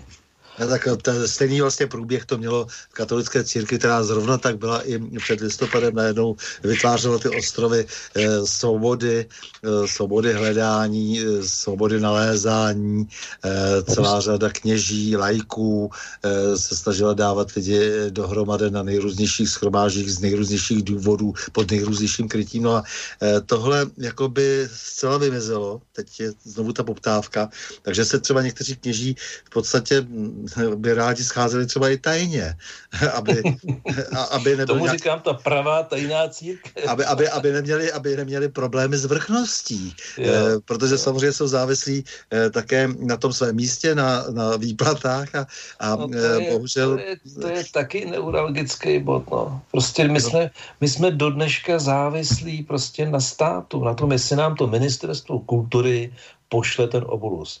Až ten stát zkrachuje, a nebude na výplaty státních úředníků, no tak budeme živit e, naturálních faráře. No, ten farář se musí zasloužit, že? A potom dostane tu husu v neděli. No. No a pro, tak, to, to, jsou, to jsou takový ty kořeny toho, co, jako, ze kterého to plyne, ale bohužel prostě jakoby nenacházím, málo kdy nacházím vlastně souzení s někým, s kým o tom vůbec můžu mluvit, protože v okamžiku, kdy se v době covidové, jo, kdy jako hlavní téma je hlavně ty, ten covid, že jo, on se sice nikdo neví, co to je, ale protože všichni v té církvi mají doma televizi a když přijdou domů, tak na ní pravděpodobně čunějí, no tak oni vidějí tu, tu, tu hrůzu, ty, ty přeplněné márnice, že jo, toho flégra, jak tam jako ty, ty, ty rakve vozí, že? A, a ty média, jak se tak radostně tak mlaskají nad tím, jak můžou ty lidi strašit, jak oni, jako, oni se fakt užívají tedy ty přímý přenos z povodně. Česká televize hrdinsky stála za bariérama hasičů a říkala, ano, ta voda tady pořád ještě teče, ta voda, my tady máme ty povodně, že jo. Rozumíš, prostě oni popisují jevy, Eh, eh, aby, aby jako měli sledovanost v podstatě, že jo? tak mi to připadá velmi podobný. Jo. Ne, tak jako prakticky rok jsou uzavřené kostely a církve mlčí, že jo. No to je další věc. To je biskupové mlčení a eh, mlčí a Ale oni, tady po, po, po vlastně říká oni, politik. No. Oni, a oni, ale oni často uh, mlčí ještě jakoby s pocitem, že když ta, tam ty lidi nepustí vůbec, jako fanář, který si dá práci, tak může pozvat na nějaký metr, když spočítá ty metry, poz, může pozvat určitý počet lidí do kostela. Jo, za dodržení hygienických podmínek. Myslíš, že to dělají všichni, využívají? Ne. Oni to prostě radši zavřou celý. Prostě jim to vyhovuje. Já nevím proč. Asi, aby náhodou někoho se ne, neinfikovali. Oni věří tomu, že prostě uh, ta infekce prostě probíhá uh, přes lidi v rouškách a tak dále. Teď, jako, rozumíš, t, t, t, nikdo se nezamyslí nes, nesmyslem prostě dopravních prostředků a tak dále a tak dále. A on, oni, oni to prostě zavřou a ne, ne, nepustí tam nikoho. Osvědčenější faráři, osvícenější, ty teda jakoby řeknu dobře, tak přijďte, máme tady nějaký místo, počet, může vás přijít 15, že jo? No tak, a jak, no jo, jak budeme vybírat? No tak kdo se přihlásí nejdřív, že jo? A nebo budeme losovat, jo? Nebo, jo, jako, No teď řešili, jestli to, pak se zjistilo, že to o to nikdo nemá zájem, aspoň no, teda v našem případě. Zakázal zpět v kostelích, jo, rozumíš, jako jo. A dneska naprosto vážně vysvětluje hygienik Maďar, že zpívání je nebezpečné, jo. A jako e, po všech těch kotrbelcích, kdy vlastně ti takzvaní epidemiologové e, mění neustále názory, e, kdy náš vrchní údajný odborník, pan plukovník Primula, e, před lety prohlásil, že při infekčních onemocněních lépe roušky nenosit, že je to nahůř, jako, že to jsou opravdu, že ta koncentrace nakonec jako teda všech těch nákaz, že, že to jsou ty Petriho misky a, a dnes samozřejmě, kdy potřebovali prodávat ty, ty, ty roušky a potřebovali držet se not, které dostali zvenku, tak, samozřejmě, tak, to, tak, to, tak to hájí, ale sám samozřejmě tu roušku nenosí. Když se z toho je patrné, co je to za komedii. No je to komedie. Ehm, mě, mě vždycky říkám, jako, jak z tohle toho vůbec ven, jo? tak já se aspoň snažím z toho dělat nějak, jako, jak to psychicky přežít v psychicky normálním stavu, že můžeš aspoň si z toho dělat trošku legraci, že jo? takže já jsem si tak jako pro sebe smolil dopis, že navrhnu, aby se zpívalo Brumendem že v Brumendu e, neotvíráš ústa, ale mohli bychom zpívat mm, mm, jo, a že by tady lidé mohli aspoň vy, vydávat nějaký zvuk. Jo. Jo, nebo jako rozumíš, jenže tady je otázka toho, že, my si, že si těmi postupnými kroky eh, tady je pořád skupina lidí, kteří si myslí, že to skončí, že tohle je taková epizoda a ono to skončí a zase to bude všechno tak fajn, jako to bylo. A nikdo si nevšímá toho, že v Evropské unii prošly, většina států hlasovala pro covidový pasy. Tady nad náma visí obrovský, obrovský problém covidových pasů. Když se podíváš do Izraele, já to tam trošku sleduju přes nějaký kamarády, tak eh, dneska tě nepustí do synagogy, když nemáš covidový pas. Dneska tě nepustí eh, do, do, zasportovat si, když nemáš covidový pas. Jo? Tam se přes noc stali lidi občanama druhé kategorie, protože prostě nechtějí pro některý je to totiž problém teologický. Chasidi ty řvou, že jo, eh, ty protestujou, protože ty se prostě nebudou nechávat očkovat, jo, tak ty budou prostě vyloučený. No a co uděláme s těmi lidma? Co když se i tady najdou lidi v církvi, kteří se nenechají navočkovat, ačkoliv to církev propaguje, že jo? No ne, takhle, uzavřeli jsme kostely, ale hlavně, že prostě není nebezpečné jezdit v přeplněných dopravních prostředcích, pracovat do továren zahraničních vlastníků. ty musí běžet. A hlavně, že prostě běží no. naplno, samozřejmě, potom, eh, eh, samozřejmě řetězce obchodní, zase nadnárodních firm a likvidují se veselé malé obchody, malí čeští, čeští vlastníci, české, české služby a tak dále. Tak. A eh, toho si nikdo nevšiml. No to uzavření škol, to už ani nemluvě, to je prostě přece ďábelská součást přímo toho to je, lockdownu. To je, to je, jo? Ty, ty, ty, lidi budou mít, ty mladí lidi budou mít takový obrovský handicap, handicap tohoto ztrátou toho vzdělávacího času. No.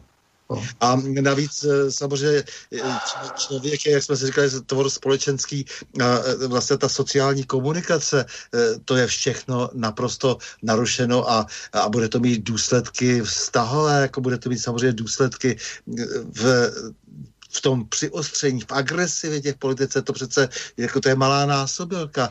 To už, to už probíhá, to, to, to, rozdělení, to rozdělení probíhá a ten už řeže jako prostředkem, eh, to, to je totiž, to dneska to vidíš i v té církvi, jo. tím, jak já teda se snažím nějak diskutovat, uh, víš, to je zajímavý fenomén, ty faráři, který, nebo vím z jednoho případu, že teda zavedl tady ten rezervační systém a oni mu se lidi nepřihlásili. 250 členů sboru a oni se nepřihlásilo ani 10 lidí, kteří by chtěli přijít do kostela. Oni, je to strach? Nebo, nebo jim vyhovuje to online vysílání? No ale to je velký průšvih. No ne, ono bude narušená... Jako, jak, jak, jak tu církev budeme, jak ji udržíme, jak uděláme tábory, Jo, to, vlastně to... bude narušená jakákoliv sociální to... komunikace, protože... No jasně, dokonce, s mládeží, jak se bude pracovat s mládeží, s dorostem. A dokonce i v těch hospodách se bude obtížně, eh, se budou ty lidi obtížně dávat dohromady, protože už jich nikdy tolik nepřijde, nebo velmi, velmi dlouho, pokud by se vše napravilo, tak to bude eh, oslabené schromažďovací místo. No, to, tohle to se teda podařilo tímhle s tím lockdownem úplně dokonale. Jo? Že vlastně eh, církev je v podstatě najednou eh, partou lidí, která sedí u svých počítačů doma hmm. a e, sledují kázání online. Eh, když jsme ještě teda u té církve, církví, e, náboženství, náboženskosti, religioznosti, jaká je vlastně religiozita českého národa. Je to velké téma, často skloňované. Jak bys ty český vztah ke křesťanství a vůbec k církvím a právě k té religii obecně definoval? No já myslím, že, že křesťanů je v Čechách tradičně pomálu. No, tak mluvím o Čechách, já nechci mluvit o Moravě a o Slovensku, tam si myslím, že to má nějakou jinou tradici. Jde mi o ten latentní, ten skrytý vztah, jako, jo? Protože Ale ten... ducho, duchovně, podle mého názoru, duchovně lidi hledají všichni. Všichni hledáme prostě zdroj, zdroj obživy pro duši, protože jinak strádáme. A každý si to nahrazuje nějak jinak, no. Eh, křesťanství je prostě to je, pro, mě, pro mě je to to, to nejlepší, co jsme zatím mohli dostat jako národ v Čechách. E, právě pro tu, pro tu jednoznačně definovanou svobodu a nenadřazenost nad skupinama. Je to prostě pro všechny, je to univerzální, je to pro hříšníky a e, Ježíš nabízí svojí smrtí osobní spasení pro každého. Tohle ovšem zní nějak podle mě z té současné mediální církve málo. A nevím teda taky, jak se to žije. Já nechci nikomu šáhat do svědomí, ale nevím prostě, jak to funguje v realitě.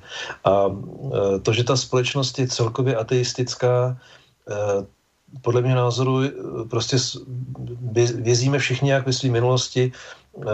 Je to taky mimo jiný obraz možná práce té církve, když bych měl by mluvit jako sebekriticky, ale na druhou stranu já si totiž z těch statistik tolik nedělám, protože statistika je vždycky taková, kterou si člověk myslí sám a tým má věřit, že jo, jak říkal, jak říkal Churchill.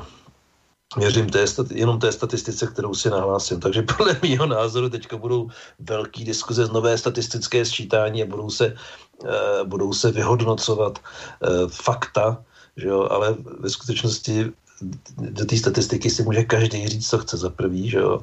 a za druhý, um, jako komu vidíme, kam vidíme do duše. Uh, tomu, tomu ožralýmu chlapovi na té lavičce, uh, je to lotr nebo to není lotr?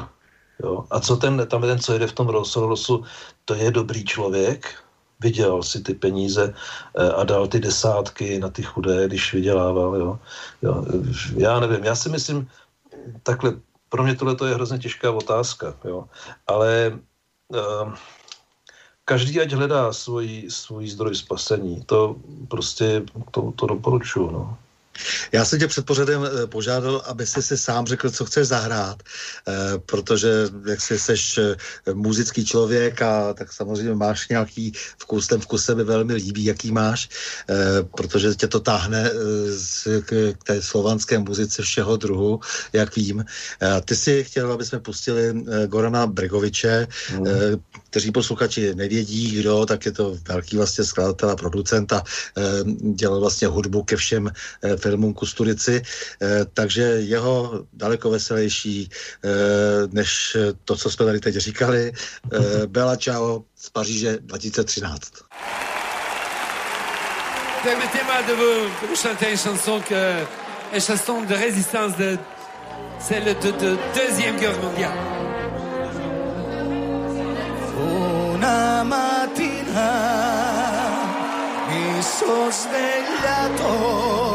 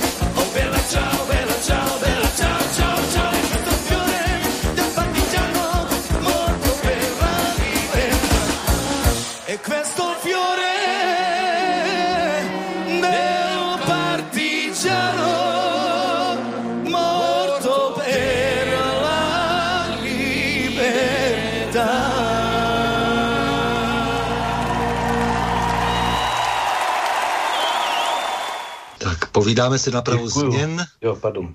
se Štěpánem Žežulou, televizním dokumentalistou a vzdělavatelem dospělých i těch nejmenších.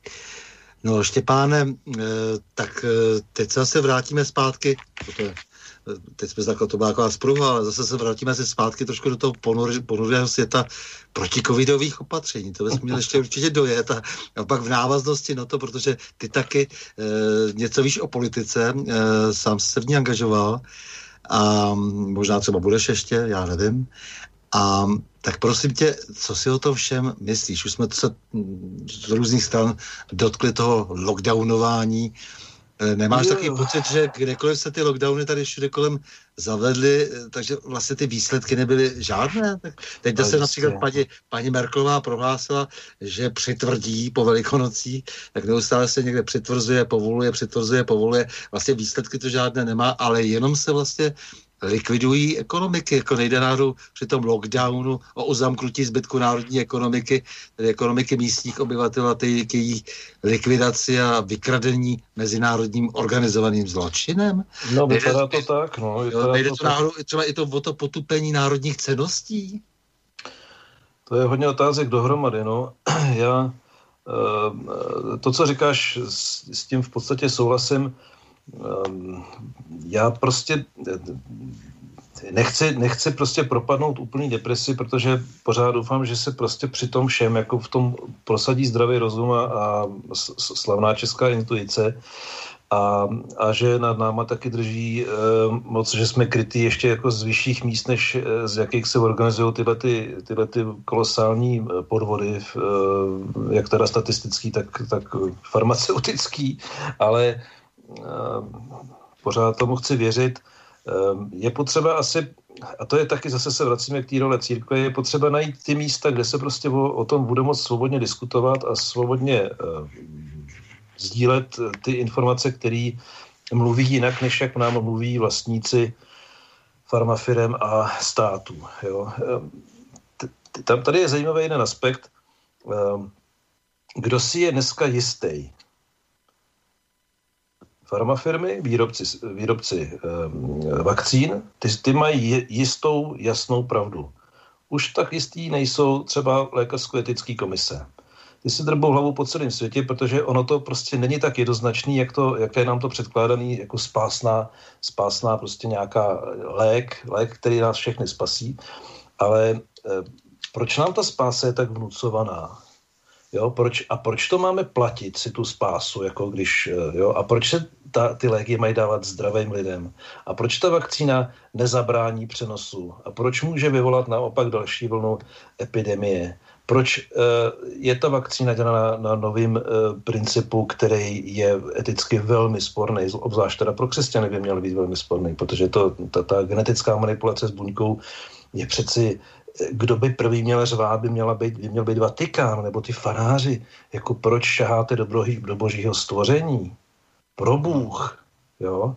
Eh, je, je, všichni, je, je, jako jasno mají pouze ti, kteří na to mají v úzovkách vydělat, včetně teda vlád, který mají samozřejmě podíl z toho testování nesmyslného.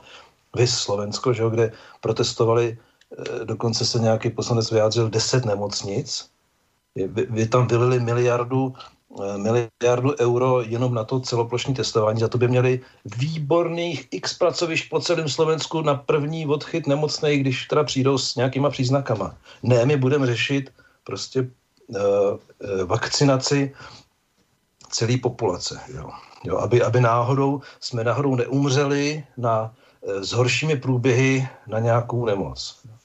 A první prostě pro mě udivující mlčení vlastně lidí z církve. Proč se k tomu z tomu nevyjadřuje? Teď církev první se má vyjadřovat k etice. Jo, proč to musí dělat doktoři? Jako, samozřejmě eticko, ty lékařsko-etické komise vznikají na půdě medicíny. Že? A nebo proč teda se faráři přidávají k hlasu státu a říkají, očkovat je správný, je to etické. Jo? No úplně, jako faráři se vyjádřují eh, k eh, medicínským věcem, v duchu státu, který eh, chce lidi eh, otestovat, ovočkovat, dát jim pasy a kontrolovat, jestli chodí do hospody nebo do kostela a jestli jich tam je málo nebo dost. Jo? A jestli, jestli si podávají, při, eh, poklepejte si loktama pozdravením pokoje. Že jo? Jo, to, jo, to, to, jsou, to jsou nesmyslný. No, tahle ta, ta situace je absurdní. Já myslím, že to teda většina lidí vnímá, jo. ale je potřeba sdílet asi maximálně co nejvíc, co jde prostě ty, tu normalitu prostě. A, a já bych si hrozně přál, aby z těch, z těch kostelů znělo, znělo jako pokoj vám, jo. E, jako tohle to není morová rána. Tady nevymře třetina populace. Jo. No ale, ale je v tom uh, tolik uh, vlastně velmi podezřelých uh, nedostatků v tom chaosu, v tom tlaku. Je tam... chaos někomu může vyhovovat, protože v tom ano. strachu, ten strach je přeci nástroj manipulace. Čím, čím ovládá manipulátor? Strachem a výčitkou. To všechno zní, eh, to všechno zní vlastně z, z úzneska té vlády. Můžete za to vy, že jo? Vy jste si to zavinili, nebyli jste chlapci, dneska si nedám doutník, nebyli jste dost hodní, že jo? jo? E, jak to říká Cimrman. A ten strach je samozřejmě ideální. Lidi do toho kostela chodí lidi taky, který, mluvím o tom kostele, já se omlouvám, dneska to nějak ze mě padá, ale který mají strach a taky se bojí o, o, o, o život. Jo? Eh, ne všichni si prošli nějakou těžkou nemocí, ve které byli na hraně a museli si odpovídat na ty základní otázky. Díky bohu, že ne všichni. Že jo? Ale v okamžiku, kdy tohleto prožiješ a, a, a zjistíš co ti vlastně, o co ti v životě jde, no tak pak, pak přeci nemůžeš, a to by ty fanáři přeci jako lidi, kteří jsou přítomní strašným příběhům, měli vědět. Teď oni zvěstují eh, přeci pokoj a naději. Že? A hlavně tou smrtí se nekončí. No hele, symboli, přesně nám schází eh, eskatologické úvahy o věcech posledních, ale prosím tě, ty na největší svátek křesťanský v roce, že jo, včera, Eh, na skříšení byly otevřeny chrámy konzumu. Dneska se zavřely, protože dneska je státní svátek, přestože pondělí velikonoční se spíše věnuje pohanským tradicím, ano. které vždycky eh, příjemně koexistovaly, eh, byly to tradice, že koexistovaly s tím eh, oficiálním eh, hlavním proudem křesťanským, takže nebyl v tom žádný zvláštní problém. Ale najednou eh, vlastně jako zvláštní schválnost se jeví to, že dnes byl vlastně přísný zákaz prodeje čehokoliv, ale včera v neděli a ještě navíc na skříšení nahod boží byly obchody otevřeny. Co to je? A teď se vrátím zpátky k těm, jako to je potřeba, potřeba si pořád opakovat. Už pokolikáte říkám, pan prezident Spojených států řekl, že eh, doktor Fauci jak si poslal peníze v podstatě na vývoj biologických zbraní do Číny. Jak to, že tento pán ještě povýšil za nového prezidenta, není ve vazbě, abychom se dozvěděli něco více o jeho komplicích u, u, u tak závažného eh, mezinárodního trestného činu, který patří na právě tu noriberskou úroveň.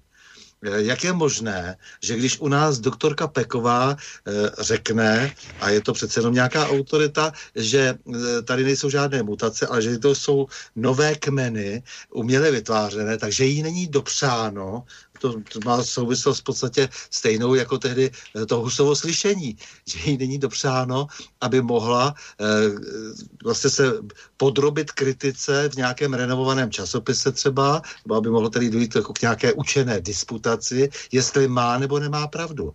Takže to je zamítnuto, aby do některého impaktovaného časopisu se dostala tato diskuze, která je samozřejmě naprosto nutná v této situaci. Jak je možné, že jak si nás pokaždé informuje vláda jinak, jinak interpretuje e, čísla a když je nějakým způsobem interpretuje, tak si pak udělá stejně, e, co uzná za vhodné jak je možné používat tak nevhodné nástroje, jako je nouzový stav, ten na to samozřejmě vůbec není stavěný, eh, ale přitom samozřejmě umožňuje to lehké vládnutí bez výběrových řízení. No, lehké vládnutí bez výrovy řízení, jak ty říkáš, no. To je samozřejmě obrovský eh, magnet pro ty vlády, oni si to užívají a chrochtají u toho. Ale co je v Americe, nevíme, to se, to se musíme, to asi musíme počkat, na to je to pro mě příliš daleko na to, abych to do toho nějak hodnotil, ale eh, když se na to podíváš jenom jako z pohledu ať, ať někdo řekne, která firma v Čechách sem přivezla ty roušky, která sem přivezla ty testy, která bude distribuovat uh, vakcíny, jo, proč, proč, uh, proč se některé vakcíny smí a některé nesmí, jo, proč je to spolitizovaný, jo, celý to má prostě parametry podezřelých, podezřelých a velmi pochybných obchodů eh, a my tomu věříme jako spásnému procesu. Tak proč ty úžasné farmafirmy eh, nechtějí nést právní odpovědnost za použití vakcín? No to je druhá jak, věc. Jak, je jak možné, stát, že... jak ten stát ano. může, jak ten stát může vlastně na sebe vzít takovou odpovědnost? Ano, protože v okamžiku, za, za jak to, sebe. Ano, ano. Všechny umrtí a všechny vlastně důsledky toho, tohoto vlastně genetického experimentu, který probíhá, ponese stát a nikoliv ta, ta firma, kde to jsme, že jakože jako podporujeme, a to, to, jako teď to jsou vakcíny, ale co to bude zítra? Jo, a to fakt jako jsme už takovýhle jako pokusní králíci. Mě to teda, mě to hrozně vadí. A to je ta etická rovina, kterou jsem prostě, kterou se snažím nakopnout v těch diskuzích a bohužel teda nemám zatím nikoho z, z, z úrovně těch teologických, za, teologických reprezentantů nebo strukturních reprezentantů církve, aby se o tom nějak mluvilo. Tak to vypadá, že si vlastně politici ty, ty, tebe nepustí, tebe nepustí, no, no. ale co, co, ještě tam jeden aspekt. Představ si, že církev, která je vlastně já to říkám tolerovaná státem nebo vlastněná státem, protože to oddělení, faktické oddělení církev od státu nenastalo. Ta církev je do dneška závislá do určitý míry na financích od ministerstva kultury. Tak si představ, že přijde pokyn od hlavního hygienika, eh, eh, nepustíte do kostela, aniž byste nestrčili špejly někomu do nosu. Jo? A, chci ty, a chci ty výsledky eh, mít v neděli večer na stole, řekne hlavní hygienik. No tak si představ, co, jak tohle to budou oni řešit. Ale to, tohle to se nikdo jakoby nedělá starost, protože si myslí, že to nastane, ale ono to nastat může velmi brzy. Teď si no, představ, že prostě my budeme nucený, církve budou nucený vykonávat státní moc, ano, ano. přenesenou státní moc na, na lidech, kteří chodí do kostela a teď jako co je spovědní tajemství. Je teda zdravotní stav spovědní tajemství, kde, jak budeme nakládat s tím biologickým materiálem, kdo ho bude likvidovat. Jo, no teď to hrozí velkým profízlováním, novým profízlováním prostě, eh, o kterým se analogovému bolševikovi nemohlo ani zdát, protože ten tam musel poslat toho svého agenta nebo naverbovat agenta v tom sboru, aby toho kazatele fízloval a psal o tom záznamy, tak dneska oni to budou mít v online databázi. Já tomu říkám vlastně, že si politici vzali občany za vězně svého špatného svědomí. Jo? A... To, je, to je hezky řečený, ale uh, no, no. No právě. A oni, oni potom už vlastně nemůžou ustoupit. To, to, ta strašlivost je v tom, že vlastně po těch napáchaných škodách eh, samozřejmě se musí nutně bát eh, tribunálu. No, jednak a uh, oni se asi pravděpodobně obávají. To. Já si myslím, že, že si to teda aspoň ti nejvyšší uvědomují. Mně teda trošku jako vadí, že si to neuvědomují ty, ty, ty nižší. Jo. Já teda si myslím, že ta rovina obrany lidí, obyčejných lidí, je někde mezi jakoby e, první lavicí a kazatelnou. Že tam jako někde je prostě ta obrana, že ten kazatel, pokud se přidá jako na stranu toho státu, no tak, tak je to váj. A pokud se podaří tu eh, hranici posunout až za tu kazatelnou, tak pak je ještě naděje. Pak můžou vznikat ty ostrovky pozitivní deviace. A pak může ta církev být opravdu svobodným místem. Jo? Protože eh, tady, tady tam moc, moc toho státu prorůstá e, velmi plíživě, ale jasnými kroky. To prostě už nejde oddiskutovat. To, to, že se prostě zavádí, zavádí náramek, nebo pás, nebo aplikace mobilu, no tak co pak nečtou zjevení ty kazatelé, tak kdy, kdy, kdy bude to znamení, který, kterému se budeme šlamet, eh, klanět a kdy budeme mít prostě znamení na ruce nebo na čele a nepokloníš se, tak nebudeš ani nakupovat, ani prodávat. Jo. O, veliký Babylone. Mhm. Jo, kdy ten hlas jasně, měl, jasně, ten hlas jasně, měl znít z církve přeci, do, mezi, mezi obyčejní lidi, jako, že lidi jsou vystrašený té televizi, to moci té televize, že jo. Ale oni bohužel ty lidi v církvi teda taky, že jo, z, z velké části podle mě.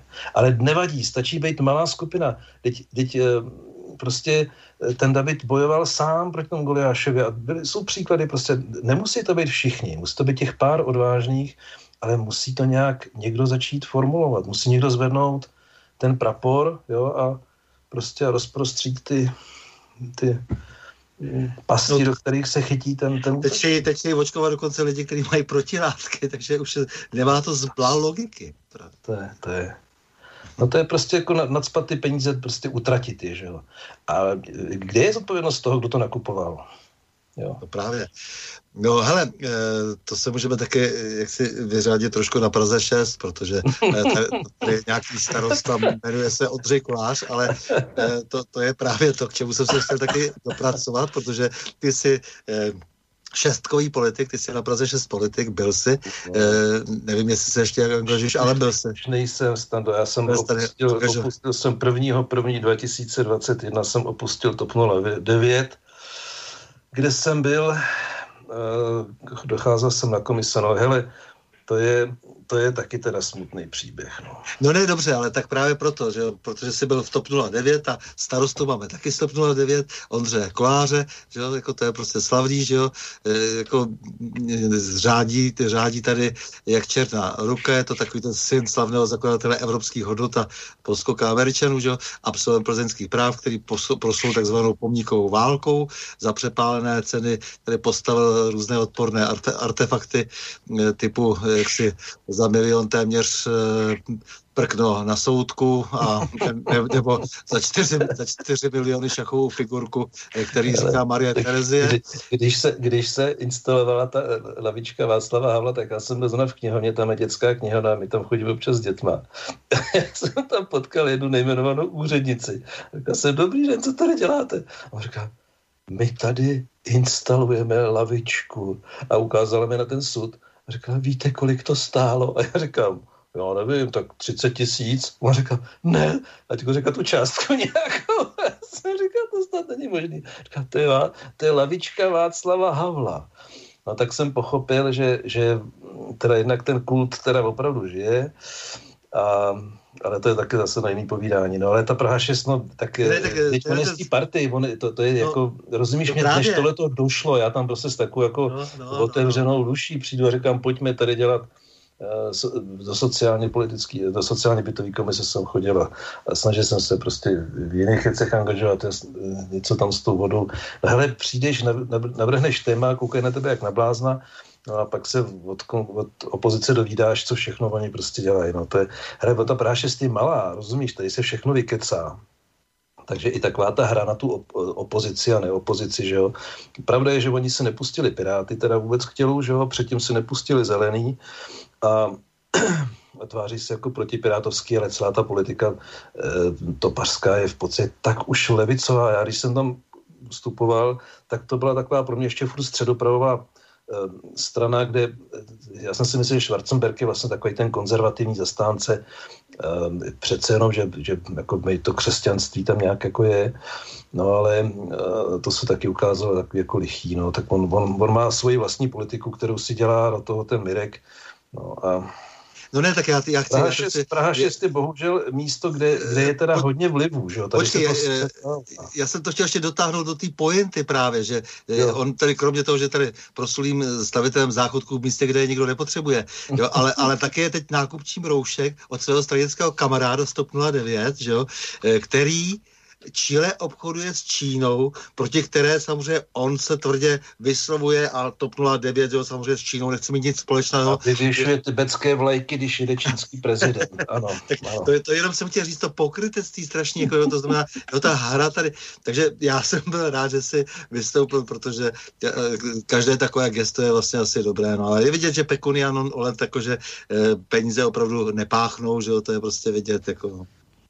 Tak to jsem jenom chtěl v těch títí politice, no, že jsi tady je, angažoval, že si to eh, na, naprosto logicky se na to vykašlal. No. Prostě, eh, tedy alespoň v, této, v těchto barvách. Jako, jo. Teď jsem viděl, že se distribuují igelitové sáčky na psí lejna, jako byly tady normální papírové sáčky s papírovou lopatkou, hmm. nejde to bylo levnější igelitové, abyste zřejmě všichni měli takový pocit, že, že, si, že jste si to lejno vzali přímo do ruky. Že no. si můžeš na to šáhnout. Jako a, a, a propo, řeknu ti takovou intimnost, protože mi to jeden známý vol objevil, najednou v Českém domě eh, se v Moskvě objevil eh, před zhruba 14 dny Miroslav eh, Kalousek. Co tam asi teda dělá, když pro Rusko má jenom slova pohrdání? To si myslím, že je docela zajímavý, ne? Tak já bych tušil uh, nějaké jeho kšeftíky, tak ta parta okolo Kalouska přeci nemá daleko ani k diamantům a k jiným, k jiným zdrojům nerostných surovin, tak možná, že mají zájem o nějaký další, ještě rozšířit si portfolio.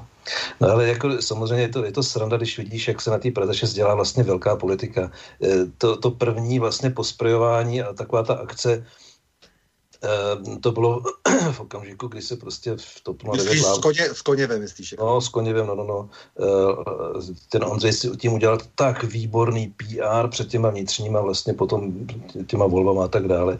Já, já jsem s ním nemluvil, já už se od jisté doby prostě se nebyl schopný se s ním bavit, a, ale myslím si, že on si prostě na tom udělal svoji vlastní vlastně politic, jak tomu říkám, kampaň velkého ruso, rusobejce nebo sochobejce, že jo, e, taky vůbec teda symbolicky jako to praní se ze sochama, že jo, to je, to je strašně důležitý, prostě jo, my tady musíme si opravdu tu sochu, tady nebudeme mít tuhle sochu, protože ta, ta nám tady ohrožuje, já nevím co, jo, e, ale jako jestli by šel někam, to je jak s tou šatovkou, on tam prostě vždycky někde se ukáže, pak mu vytečou nervy, pak ho natočí, jak, jak jako křičí na, na, na, na ty, na skvotery, že jo, no a, a říkám, já mu říkám, jako proč tam chodí, proč tam chodíš, Ondřej, jako co, co jsi tam musel dělat, to, prostě, to, to mají prostě řešit úplně jiní lidi a ne, že ty, no on prostě potřeboval se zviditelňovat, no on má prostě problém s tím, že by chtěl dosáhnout, on si vidí podle mě už někde na nějakým ministerském křeslu a ale hele, každý si děláme, jakoby, eh, jak se říkalo dřív, kádrový profil sami, že jo? Eh, za to, co on dělá, je zodpovědný, za to sklidí nějaký, něco za to sklidí, jo? Eh, je to směšný, prostě bojovat, bojovat se sochou, Jo, najednou prostě všichni bojují, prostě někoho zajímá, co dělal v 650. a já nevím. Jo.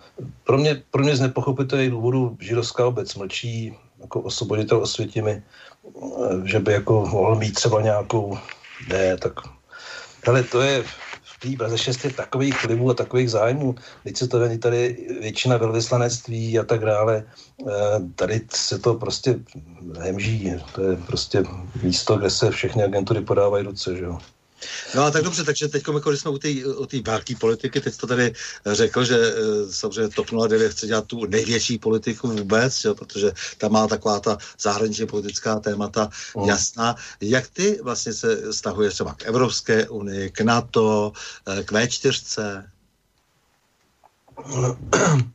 No, no V4 V4 asi eh, není špatný projekt, pokud bude životaschopný, domluvaný. Evropská unie podle mě jako de facto už popírá svou existenci tím zákazem cestování vlastně, že jo. Eh, volný pohyb je, eh, volný pohyb je zrušený, jeden z hlavních lákadel eh, před vstupem do Evropské unie, že jo, čili volný pohyb neexistuje, bude pouze pohyb s covid pasem, že jo, oni asi zkouší, kolik lidí unesou. No a já teda jsem Evropské unii jako projektu nevěřil nikdy a mi se dostalo do ruky nějaká studie nějakého baptisty, který si přečetl ty dokumenty a pak to někde zveřejnil na internetu. A mně se to tak líbilo, že jsem říkal, že ty, ty vstupní základní kameny, eh, že mi připadaly podezřelý. Jo. Ale samozřejmě všichni okolo eh, viděli ty pozitiva, takže to podporovali, nebo v mém okolí jsem byl odsamocený teda, ale tak pozoruju to, no já si myslím, že to moc dlouhou životnost nemá. No. Respektive v té podobě, ona totiž to, to, to, co prožíváme, směřuje k nějaký asi daleko větší krizi, která tohle všechno ještě znova přetaví a ukáže se, jestli, jestli to vlastně života schopný. No a na to, na to taky neexistuje. Jestliže můžou spolu válčit dvě země na to, no tak e, jsou popřený všechny, všechny smysly existence na to. Mm-hmm. Mě, mě, mě, to zaujalo, politický hry. No. Mě na to zaujalo, na tom zaujalo nejvíc to, že vlastně všechny ty názory, které máš, tak jsou vlastně tak netopácký. vlastně, protože, protože to nikdo se neptal v té době. V té době oni byli rádi, že na Praze 6 vůbec mohli vzniknout, protože tady vyhodili Korteho, že jo, vyhodili, eh, vyhodili tu starou partu, eh, který z nějakého důvodu ten Schwarzenberg naslouchal, no a pak prostě přišli, ale už vznik tý TOP 09 na Praze 6, teď ten kolář dělal řidiče Schwarzenberg, viděl v jeho sekretáře, rozum, sekretariátu. E, to je jeho kůň, se kterým a společně s ním tam spadly ještě další čtyři nebo pět lidí, kteří byli v úzkém spojení e, s, s kanceláří Karla Schwarzenberka. No tak, protože on věděl, že už tak jako pomalu končí, tak jim takhle dohodil ty, ty funkce na ten, ustav, ten ustavující sjezd. To byla taková sranda a fraška. No, e, ty starý nastraný původně oďáci, že odešli, No a pak se tam odhlasoval, nikdo nevěděl vlastně o čem, že teda předseda, já bych doporučil, že by mohl být předsedou tady um, on do Chejkovách. No tak všichni zvedli ruce, no, protože to fascinující postava, která tam spala vpředu, řekla, no, ale jako, to je na dlouhý povídání, Schwarzenberg je zajímavý pozorovat a rozebírat, je taky rozporuplný velmi, že jo, no ale tam, eh, tehdy se řešilo to, že Praha 6 vůbec neměla TOP 09. A mně se zdálo, že jako mě tam vlastně pozval kamarád, říkal, hele, tady to jako jsme, zakládáme to nějak znovu, pojď, přijď. No, no ale pak se to vyprofilovalo na takový jako kryvače, přikyvovače, v podstatě tam není žádná vnitřní diskuze a, a pokud je, tak se ty nepohodlní jako rychle rychle se vlastně ale je to všude stejný. Já jsem si prostě znova naběh, to je to, já jsem se tak jako dlouho držel té politiky, že nebudu v té politice, že jako se budu snažit být nepolitický. No a pak jsem říkal, dobře, TOP 09, ty, ty mi bylo takový jako, že, jsou, že mají ty konzervativní, no, ubelec, no. No tak eh, když ta topka je taková e, protiruská, tak samozřejmě, že, že mi to nedá, abych e, nepustil e, další skladbu, kterou jsme poslal, a to sice Rodina vlast, e, vydavatel Ivan Kapála, e, tedy skladba... Kupála, kupála, kupála, kupála, kupála, kupála, no. Vydavatel Kupála, což je vlastně taková ta podoba vlastně toho, toho uh, Jana Křtit, svátku Jana Křtitele, narození Jana Křtitele uh, 24. června a Eh, tam CD Baby eh, publikoval a to jsou prostě ty, ty, ty zlaté babušky, to jsou takové ty různý, eh, různý jejich sbory, které se nahá, vlastně dnes po celém postsovětském prostoru ještě, ještě nahrávají, dokud ještě mohou zpívat, ale já bych poprosil, aby nám Boris pustil rodinu, proto, aby bylo vidět, jak se vlastně ve všech parametrech lišíš od TOP 09, ve které si byl až do konce minulého roku. Уже я люблю петь, я люблю петь, понимаешь. Уже Ну, а запой им сама, ну, запой. Ой, сидит брат кое, сестра.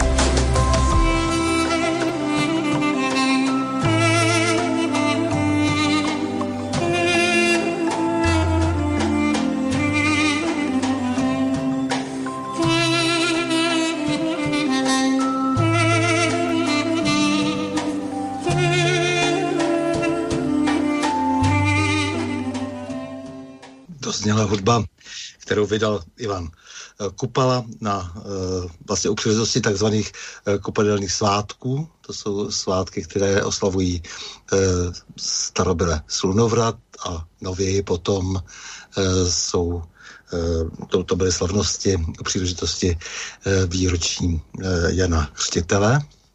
No a když už jsme u těch tradic, tak Štěpán právě končí to velikonoční pondělí a jaká se Tereza Vlčková, mladičká novinářka z iDnes, která absolvovala centrová studia Fakulty humanitních studií UK, nás dnes obšťastnila článkem o pomlásce. Pomláska se prý nezakazuje zatím, ale části ženy nepříjemná. Jo, eh, kam se to řítíme, že jo? Bez řádného vzdělání absolvuje studia agresivního feminismu, který založila Šiku Šiklová, že jo? Eh, tak to komunistka z 50. let, no. Tak nám sice dovoluje zatím držet se staré tradice, ale všelijak jej podmiňuje, jako by ženy neměly svobodnou vůli a možnost rozhodnutí. Eh, zase chce nechat vyšlehat či nikoli. Mm, mm. Pomláska se prý intimně dotýká těla druhého co jí proboha do toho, proč má jí dnes potřebu podobné ideologické zvrát, zvrácenosti umistovat na titulní stranu. Jo, to osoba Jsme se u médií, no. Jo, mudruje o agresivitě mužů a říká, že všichni nejsou stejní, no. Důležitá je prý empatie, no. Co je to za zbytečná zjištění? No, no, já jsem dneska teda byl tady u sousedky, e, jsme vykonali sousedskou povinnost pomláskou, tak se, mě bylo vyčteno, že moc málo šlehám, dinuju. E, to, oni říkají vyšupat. To bylo nějak moc málo. Je, se to chtěli užít trošku, chtěli omladit a tak, tak jako, jo, a teď tohleto, a teď jim napíše Tereza Vlčková tady, aby, aby prostě se přestali no, smát no. a radovat. Tak ta, protože... sousedka asi nečtete paní Vlčkovou, no. No, e, no tak, tak On je to jeden za druhým teď ty, ty články těchto těch, těchto těch různých absolventek, eh, zvláště na tom i dnesu a absolventů, abych eh, do toho zahrnul, zahrnul i ty mladé chlapce, eh, kteří také se jaksi zcela těm tomu genderovému bláznění dnes jaksi podrizují. Vlastně kupalo za toho za Ivana Kupálu děkuju. Eh, to je totiž to, mé části slovanských genů si udělal obrovskou radost, že jsi to pustil. Eh, totiž tomu se tady dneska skoro nikdo nevěnuje prostě tomu, tomu uložování těch starých kořenů, zjišťování, jo. A ty Rusové si to klidně dovolej, tam prostě na tom ta kapela žije, dokonce prostě publikuje, vydává, je to v nějakým kategorii folk etno nebo něco, má koncerty narvaný, rozumíš, jo, to, to, tohle, tyhle ty bychom měli zvát sem do Čech, aby bylo vidět, že tohle to prostě jde, funguje a a že prostě ten, ten, ten, ten, ten staroslovanský prostě nějaký fond jako je obrovsky inspirativně inspirující. To jsme se toho dneska vůbec nestačili ani dotknout, jo. Ale abych se hrozně přemluval, aby, aby jsme tohleto ještě mohli někdy probrat, protože nejenom, nejenom ten Bregovič, který, který prostě je zase že, vliv vlastně bylo dugme na tu rokovou scénu, já jsem to taky chtěl ještě zmínit, to vlastně ovlivnilo spousta kapel, Eh, pražských, nebo respektive minimálně hudba Praha vlastně měla složení úplně stejně, jak bylo Dugme, protože ty, ty dívčí vokály, že jo, a do toho těch ty frontmeni a tak dále. Eh, ono se o tom nemluvilo, nesmělo se, že jo, ale ten vliv byl velmi silný a inspirativní. A dneska ten Brigovič vlastně se dostal někam kde uh, hraje s těma cikánama nádhernou, prostě udělal kapelu pro svatby a pohřby, že jo, tomu říká, Milodugme zaniklo a on jezdí dál, jezdí po světě, v Polsku ho hrajou, v Rusku ho hrajou a jenom prostě u nás nic. Přitom, přitom eh, to, to, to, to show a tu, ten zážitek eh, prostě muzikantský, který oni dokážou poskytnout, zprostředkovat, je úžasný. Jo. Tak No, no, tak... Ke slovanství se dostaneme až někdy příště. No to určitě, ale to, to je velký téma. Jsem rád, že se ke slovanství právě hlásíš, protože e, to jako pro spoustu lidí je nějak demode. E, vůbec jim nevadí, že tady jsou lidé, kteří e, opět, e, jak si razí, jakýsi e, pangermánský vlastně politický styl, takhle se to asi dá říct dnes, a e, kdežto slované ti vlastně jako by k sobě nepatřili. To, to je něco, co je vlastně politicky kořeny, to, to, to, co my máme jako... společného, jako, jak ve slovech, jak, jak v, písm, v tom písmu, písemnictví, v legendách, že, to, je tak, to je tak bohatý a inspirativní. Jo. To, je, to vůbec nejme, ten Balkán nám leží prostě u nohou, my ho známe jako Chorvatsko, ale tam, tam, když se podíváš, to, to je tam narvaný tou historií, prostě uh, počí, počínaje tím písemnictvím, to je moje zajímavý, že vlastně Karel IV., když zakrál nový město Pražský, tak uh, ty Slovany, uh, to byly charvátský myši, že jo? Tam, se, tam byla liturgie ve staroslovenštině pravděpodobně, já teda teď nechci, nevím, abych ne, nešel uh, dě, dějepiscům, ale... Uh, Nebyla, ano. Tam jedna, ta, ta sedmina byla prostě slovanská. Ne, mniši přišli ze Sázavy. No. Uh, Mniši přišli ze Sázavy, ale vedli liturgii ve slovanském jazyce. Ano, ano, ano, ve slovanském, staroslovenském jazyce. Jo. Jo. No, a, jo, to tak bylo. Jo, tady si neuvědomuje tyhle ty vazby. Zase zajímavý, že jo, proč, proč teda bombardování na konci války odneslo vlastně jenom ten, ten jeden, jedno tohleto místo, že jo, tak jako uh, má to nějakou určitou symboliku a No ale e, jako ono se to nedá vymítit. Já se jako nebojím tady těch vln, e, že teďko se tady razí ta pan Germánská, ono to zase přejde, jo. Ale e, budeme se muset uvědomit ty, ty opravdové zdroje, no. Protože to co, to, co je nosný, tam, kde prostě se mluví jednoznačně jazykem, který souzní s životem. Jo, my prostě najednou to je, prostě rozumíš ty politici na té Praze.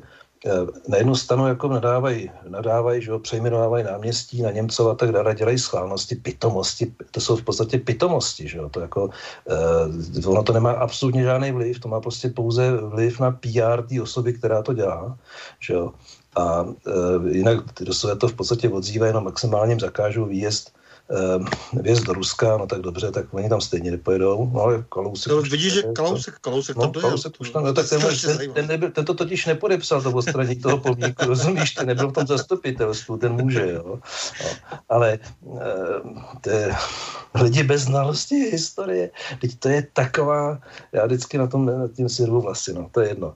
Uh, takže ono se k tomu podle mě vrátí, vrátíme každý tenhle ten nepřeměřený tlak prostě stejně lidem připadá podezřelý. Jo.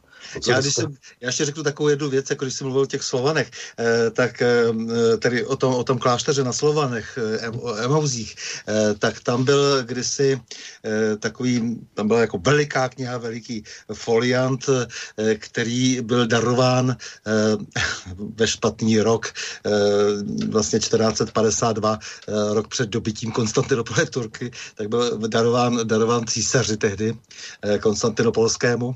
A potom potom ta kniha se dostala s tím, že je psána v nějakém neznámém jazyce, říká se tomu evangeliář, ale ono nakonec se ukázalo, že to je spíš eh, sbírka různých poučení, eh, eh, nařízení a že to není úplně evangeliář, ale bylo to nádherná, nádherná výprava, že jo, ty desky jsou krásné, zlato a, a kameny drahé a tak. A, a ono to tehdy se dostalo asi po 150 letech na francouzský dvůr a stalo se, stala se ta kniha součástí vlastně korunovačních předmětů, eh, které sloužily při korunovaci francouzského krále. A e, váže se k tomu taková jedna příhoda, kdy Petr Veliký kdysi přijel e, z Ruska e, do Paříže prostě, že jo, a teď jako tam, jo, vedle se tam různé diskuze, ty mu ukazovali prostě všechny ty korunovační předměty a tak a, a, říkali, a tady máme knihu napsanou ve starobylém jazyce, kterému, kterému nerozumíme. A on se na to podíval a říkal, je to po našemu.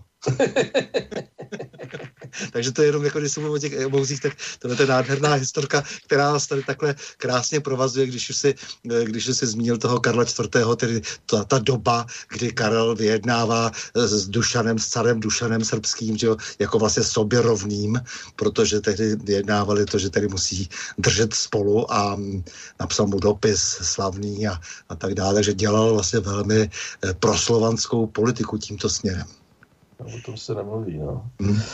No nic, Vážený Štěpáne, já ti děkuji za rozhovor, za tou ličtinu, poctivost, snahu o nápravu věcí veřejných, za hledání pravdy, protože to opravdu není málo. Lidi potřebují vědět, vidět takové lidi jako si ty, potřebují od nich slyšet, číst a e, musí vědět, že jejich opravdovost nezničí konformní pohodlnost a otevřená nelidskost. Jak jsi to vlastně teď říkal?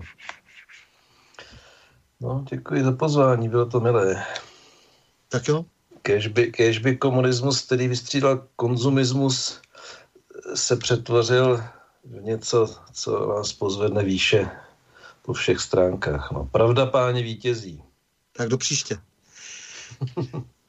S vámi, milí posluchači, se také loučím a to s přáním. Mějme se rádi, buďme svobodní, zpříjmení, nevěšme hlavu. Stojíme při svých bližních i národech. Nepřátel se nelekejme a na množství nehleďme. Pořadu na Prahu změn se uslyšíme opět za týden, pondělí 12. dubna, v obvyklých 20 hodin a 30 minut. Naslyšenou a do počutě.